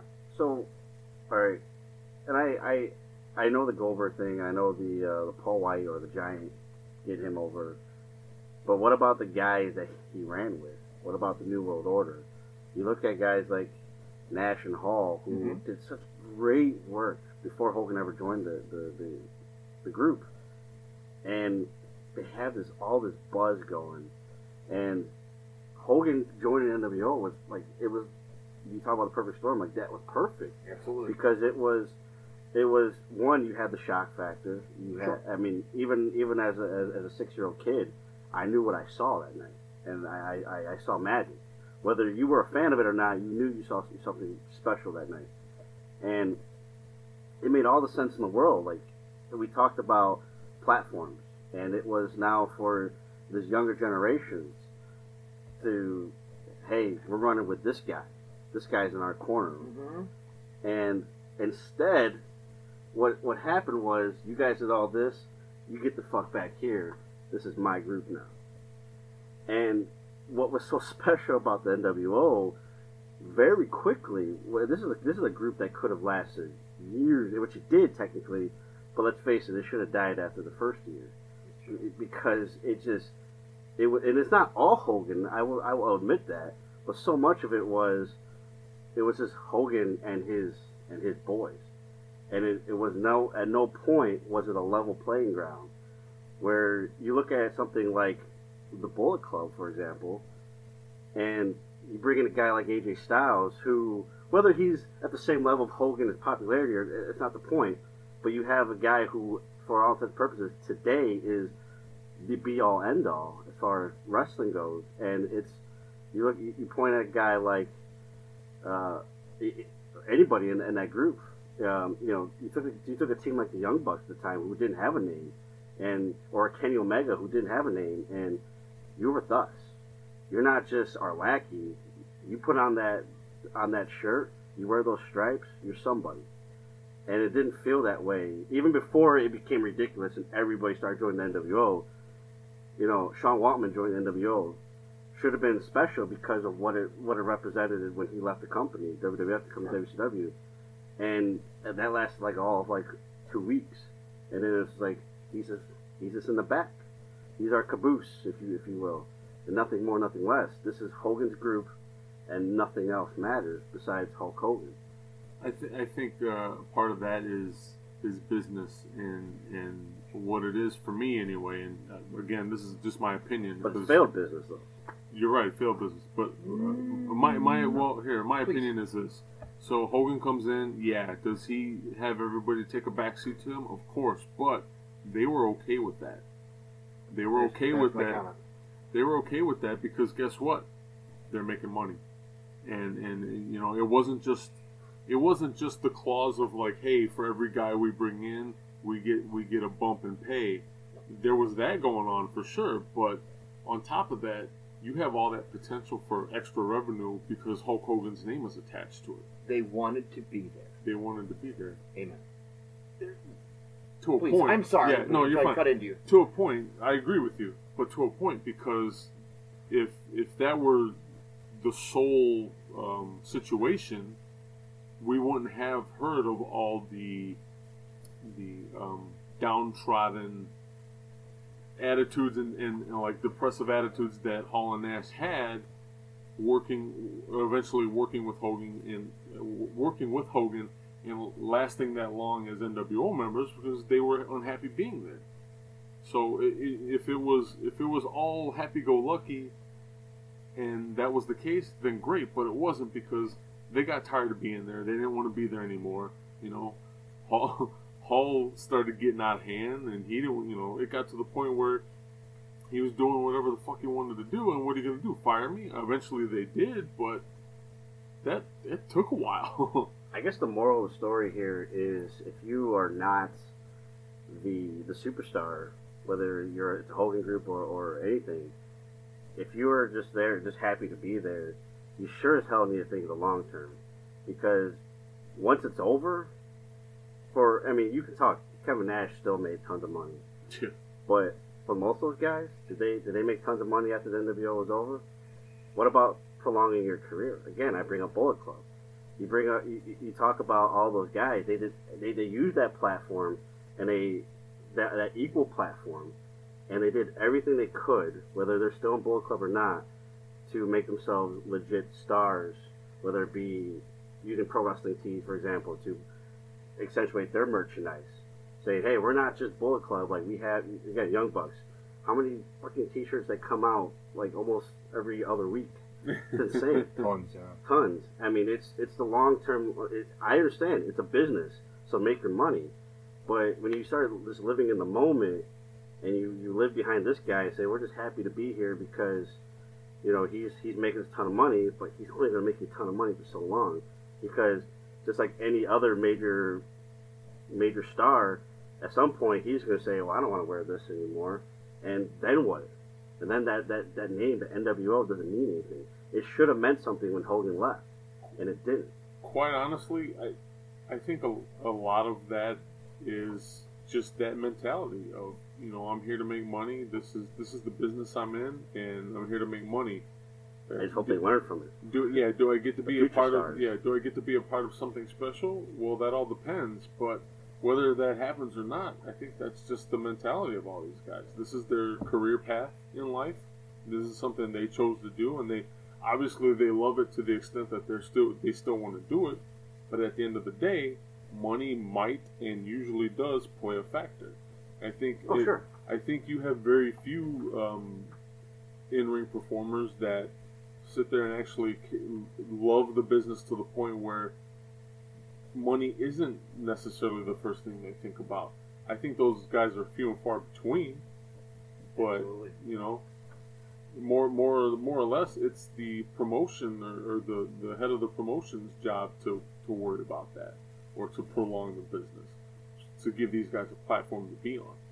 So, and I think the closest thing that comes to that is something like a Ring of Honor, because otherwise, it, it would just be you know greedy promotion after greedy promotion after greedy promotion, and we would be back in the uh, in the '80s where independent wrestling was such fucking horseshit because that's all there was. It was just greedy, shi- shi- shisty promoters, just hey, trying to make a quick buck. And that's that's my point. That's that's see wrestling. You and I talk about this all the time. Uh, that pro wrestling today compared to pro wrestling back then, it's there's so much of having your cake and eating it too. Make your make your money. You make your money, make tons of it, but at some point you have to you have to understand that if it's the same guy over and over and over again, again, i.e. Roman Reigns, John Cena, Brock Lesnar, it doesn't work. It doesn't work because it we, we've kind of wisened up a little bit and said that's that's horseshit because one guy can't take on an entire company. It just doesn't work. And I'm gonna I'm gonna ask this question later, so maybe I'll just I won't I'll just stay away from it. But Hulk Hogan, think of Hulk Hogan in his prime today. If if if he's wearing that red and yellow today, whether any of us are fans of it or not, it doesn't work. True. because because the, the business has, has changed and it's grown and I think it's it's it's grown for the better because if we still have this it's all about me me me me wrestling all you would have is WWE and whether that's a good thing or, or not whether you're a WWE fan or not it's fine but look at all this other great wrestling out there it just it, it, it, fails it will it will die Fashion you can blink because you have to get everybody else over. Everybody who's worth a damn, you have to get them over. If you're just going to just put a blanket over everybody and say it's all about me because I want to make more money than everybody else, well, you're going to have all your money, but the future dies. And if, if you don't care about it, then that's fine. But it is what it is. And this is why New Japan is so over right now because they are taking that approach, and putting people over constantly. And I think that's where a lot of people have a problem with them is because, like, wait a minute, this motherfucker wasn't shit three weeks ago, and now all of a sudden he's, you know, Like a Jay White. like a Jay White, and now look all of a sudden he's got a U.S. title around his waist. Like, how is that possible? It's possible through good booking. Yeah. If you know your people and you know your product and you're and you're doing things like you should be doing, of course it's gonna work. You know, like if when Paul makes masks, he knows uh, you know how to work the mold and use latex and paint properly. He knows how to use all those tools to his advantage. So of course he's gonna have a quality product. That's what happens when that that, that perfect storm works. Um, but not everybody does it that way. And unfortunately, the biggest entity out there in the WWE, they they don't do things that way. They're operating on a completely different level where wrestling has taken a backseat. But they, they have enough diverse revenue streams out there where they're they've got their hands in a, a bunch of everything else. They're still making money. They're still the juggernaut because they're making a fuck ton of money. You know, they get ten bucks a month from a bunch of fucking people. To Myself included. yourself included, to get you know to watch old stuff, and that's just smart business. I use his. Yeah, I use his. If Hogan were around in his prime, it Right would be the exact same thing today as John Cena. Yeah, yeah, uh, He'd be, oh, he'd yeah. be the and he'd that's be that's why Cena. yeah that's every booed and yeah that's why would that's why I make that comparison Yeah. with John Cena versus ISIS because he is the closest thing to Hulk Hogan right now. absolutely. That makes sense to me. Come on. We're going to take a small break and we'll be right back. Are you ready? Yeah, I'm ready. You think you can tell us what to do? I can't tell you what to do. You think you can tell us what to wear? I can't tell you what to wear. You think that you're better? Hell no, I'm not better. Well, you better get ready. But I am smarter. I'll bow to the masters. The masters over at Raise. Raise will hook you up with all kinds of discounted gift cards for your favorite places to eat, for your favorite places to shop online and in store. They have any place you could possibly think of, and they even have discounts on ride sharing services like Lyft and Uber in case you guys need to make it to a show. So hop on over and support the show. Support your 20x20 crew. Visit us for more information on raise and discounted gift cards over at 20x20crew.com slash podcast slash raise. That's R-A-I-S-E, 20x20crew.com slash podcast slash raise. And we got two words for you. Save money!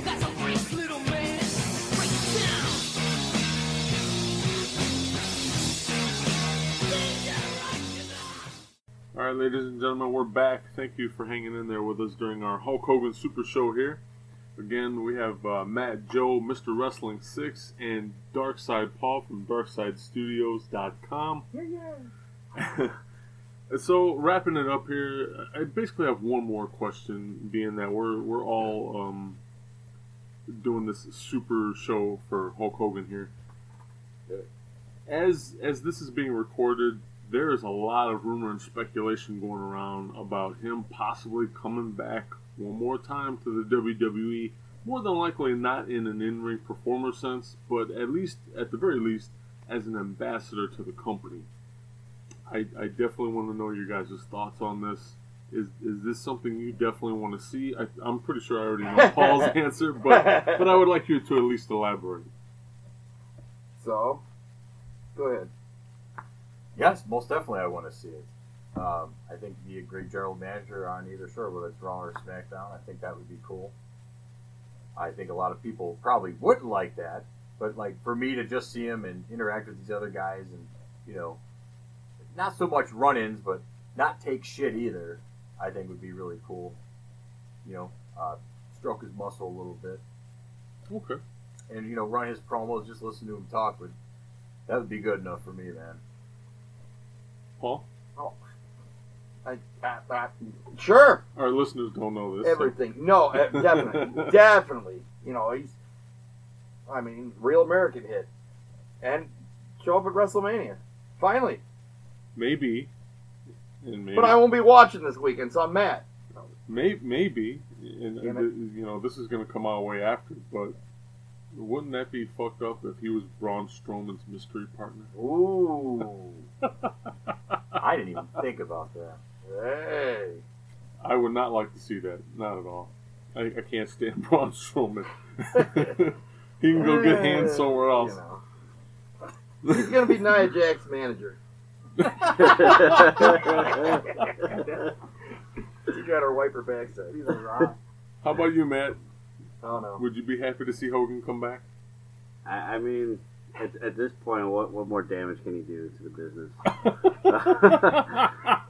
So come back, you know, do do do what you gotta do. No, I mean, when, when it comes to Hogan, I I I, I guess uh, I don't know if you guys know that. I, I don't. I, our listeners, I don't know if they know this, but I'm a I'm a huge Disney collector, Disney fan. So I, I'm a I'm accustomed to happy endings. So if this would be Hulk Hogan's happy ending, then yeah, fuck it, do it. It's it's cool for him.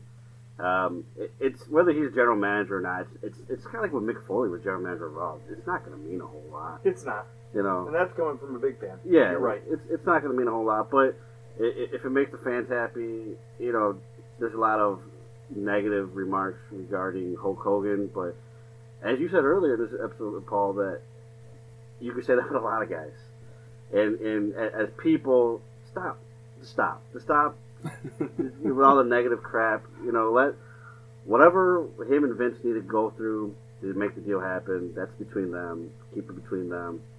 We can talk about it, but at the end of the day, our opinions don't matter too much. Absolutely. So, as far as that goes, I'm not going to sit there and, and poke at a guy and, and his because of his mistakes. Because who the hell am I? Um, am I going to be excited to see him come back? No, but would I welcome him back? I, I never, I never told him to go away. I, so it's it was one of those things that do it. If if, if that's what's going to make him happy, if that's what's going to make the fans happy, then then do it.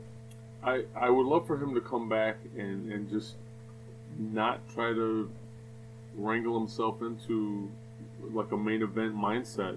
Let just be there for the company and start teaching these young guys. There's a lot of fucking young talent that need a lot of teaching. There's some things he could show he them. could show them. Dan, he he would make a great fucking road agent.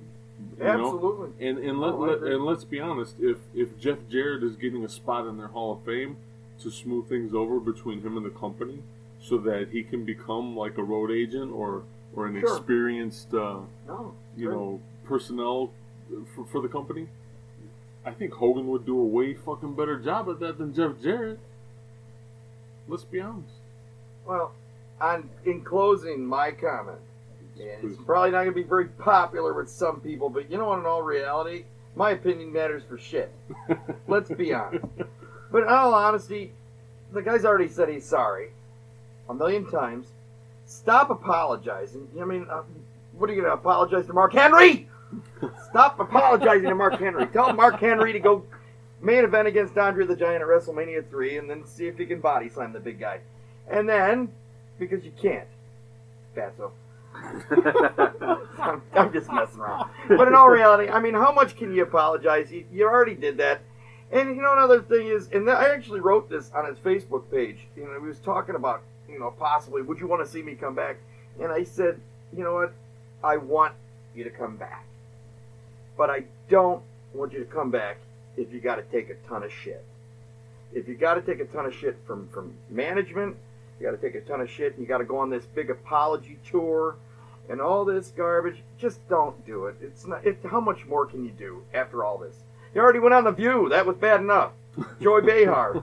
I'd apologize to her just for showing that big fat face on TV. It, it'll be interesting to see if this actually happens because he was he was invited uh, to New Japan for Wrestle Kingdom back in January, Yes. and the only thing that kept him from being there was, according to him, there wasn't enough money. And I think that speaks volumes, uh, unfortunately, about the state of Hulk Hogan. You know, don't get me wrong, I get it. He's gone through some shit. We've all gone through some shit. Do you want money? Hell yeah, everybody wants money. But you've you at some point you've got to like let that shit go and and and give back. You've got to give back. You want to be a part of something, you've got to. You sometimes you've got to take that step back. I think this, if he does come back, this is the perfect opportunity for him to do that. He'll still make money. Obviously, they're going to pay him to be there. Yes. But at least this time, he has that opportunity. Take that step back, help those young guys, help the product overall. So then that way, guess what? Years to come, there'll still be a product available, and they'll still be talking about Hulk Hogan. Wow. But also, the current news is that that Super Show, that Ultimate Royal Rumble thing, The greatest Rumble ever. the greatest Rumble ever, that I guess Saudi Arabia wants. No matter what, they're willing to pay the money to have Hulk come back in, and Vince has information. He, I guess he wants he he wants to work alongside them. And I I just saw this sometime No, that's earlier. very true. That's I It heard just- the same thing. Just came out. I I won't say today or tonight. he told me not to. But words out. So if, if they're willing to pay the money, bring the guy back, then you know. I don't want to see him wrestle though. No, I don't want to see him wrestle, and I don't want to see him dressed as Miss, you know, Mr. Nanny. Yeah, You know, with the tutu. I want to see Joe in a four four. a four four. No more. I'm sorry. I'm enough of my stupid jokes. uh, I'm, I'm gonna I'm gonna uh, before we wrap up. Before Sure, I, I just first of all, Paul, I want to thank you. This is the first time Yes. that you and I have sat and talked wrestling. thank you, thank you. Sure, no. I mean, pleasure. I I hope I hope that you will join us again, and I get to That'll pick happen. I get to pick your brain some more. Randy Savage next time, All right, cool. Yeah, we heard it. and Warrior. Oh, yeah, that'll be a fun one. The one. Warrior should be an interesting one. Yeah. That should be A lot of interesting. laughs. I because I, I think with Warrior, I think we were all on the same page. Where there was Yeah. definitely some fandom there, yes, we are. Yeah. and then it's just like, what the fuck? We were just talking about diarrhea, also viral diarrhea, and then we'll put Warrior in there, and along with his ugly wife. But oh, sorry, no, I'm not. That hag. so when it, when it, I guess my, my closing argument or statement, whatever, when it comes to Hogan, obviously again, I, I know what he is to wrestling. I respect what he, he is not only to you guys personally, I, the superhero, the, the real American, vitamins, prayers, all that stuff. It meant something to you guys, and that should that would never be taken away. And that's that's what this business is all about. Um, whether you're a fan of guys that nobody else is or not, that's that's that's great. You know, I, in this era, I've said many times on the show, I'm a Roman Reigns fan, and I know a lot of people aren't because he's a force-fed character. But something about him that I, I not to the point where I, I look at him as a Hulk Hogan, but I dig what this guy's bringing to the table. Um, I guess my, my biggest issue with Hogan is that he just never followed the rules of wrestling where there's give and take. It was it was it was not all take, but it was pretty much I take all this and you can have I, I got enough here. You, you can have this, and that's what it felt like throughout his time in, in WWE and, and WCW. Uh, it got better as he got older. I, him him and The Rock put on a phenomenal match at WrestleMania uh, 18, I believe. It, it happened. It happened other times too, where he, he got some of the younger guys over him, and maybe the, the old man in him said, "There's no point anymore, so let's let's get get these other guys over." So I would love him if he were to come back to do the same thing, and not in the wrestling ring per se, but to give back to the business that made him what he is. Because Hulk Hogan may have got wrestling out of the carnivals and, and the gymnasiums, but in all reality, it was it was WWF that got Terry Bollea into the Hulk Hogan gimmick. Without without that, he I don't know who he, maybe he'd just be a guy work, working out at Gold's Gym in Venice Beach, which Yeah, you know whatever. But it give a little bit back to the company that made you a star, and that's my only wish for Hulk Hogan. And I never got that that impression from him watching his older stuff. And again, maybe again it was I, I full heartedly admit it's it could be the young age, it could be the, the the not product of the time. But regardless, I the only thing that I want out of Hogan now is to just show the respect to the business because money's great. Money, you should always try to get as much money as, as you can. Trust me, I know what it's like to struggle. I know the importance of money, but respect is so much more. So much more because your legacy, and Hogan's seeing it now, is based off respect, not about how much money you made. Because you can have your, your millions, and it doesn't mean shit if you're sitting on it alone. So, maybe that's my piece of advice to the Hulkster. Yeah, very true. Uh, Darkside Paul, where can people find more out about your masks and your company? Before I plug, I just want to let everybody know that Matt has a naked picture of Nia Jax over his TV. And it pretty looks like sizable looks like a rhino taking a dump. But I'm sorry to prove that to you guys. I'll have some, I'll put it on my Facebook page later. Oh shit, that's my wife. Holy cow! You're giving No, away my secrets. no, uh, Darkside Studio um, Darkside is Stu- you can generally can go DSS masks, or you can go to Darkside Studio. Um, dot com. dot com or you can go on Facebook and you can just look up Darkside Studio. That's what you'll find. You'll see my ugly face on there. I do live feeds once in a while and you can see me work and uh, Are you, on, pictures. are you on Twitter?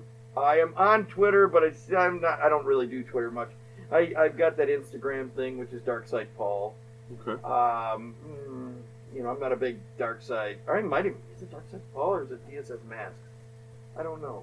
Where can people email you? you can go to dssmasks.com or uh, dssmasks at yahoo.com. I think it is.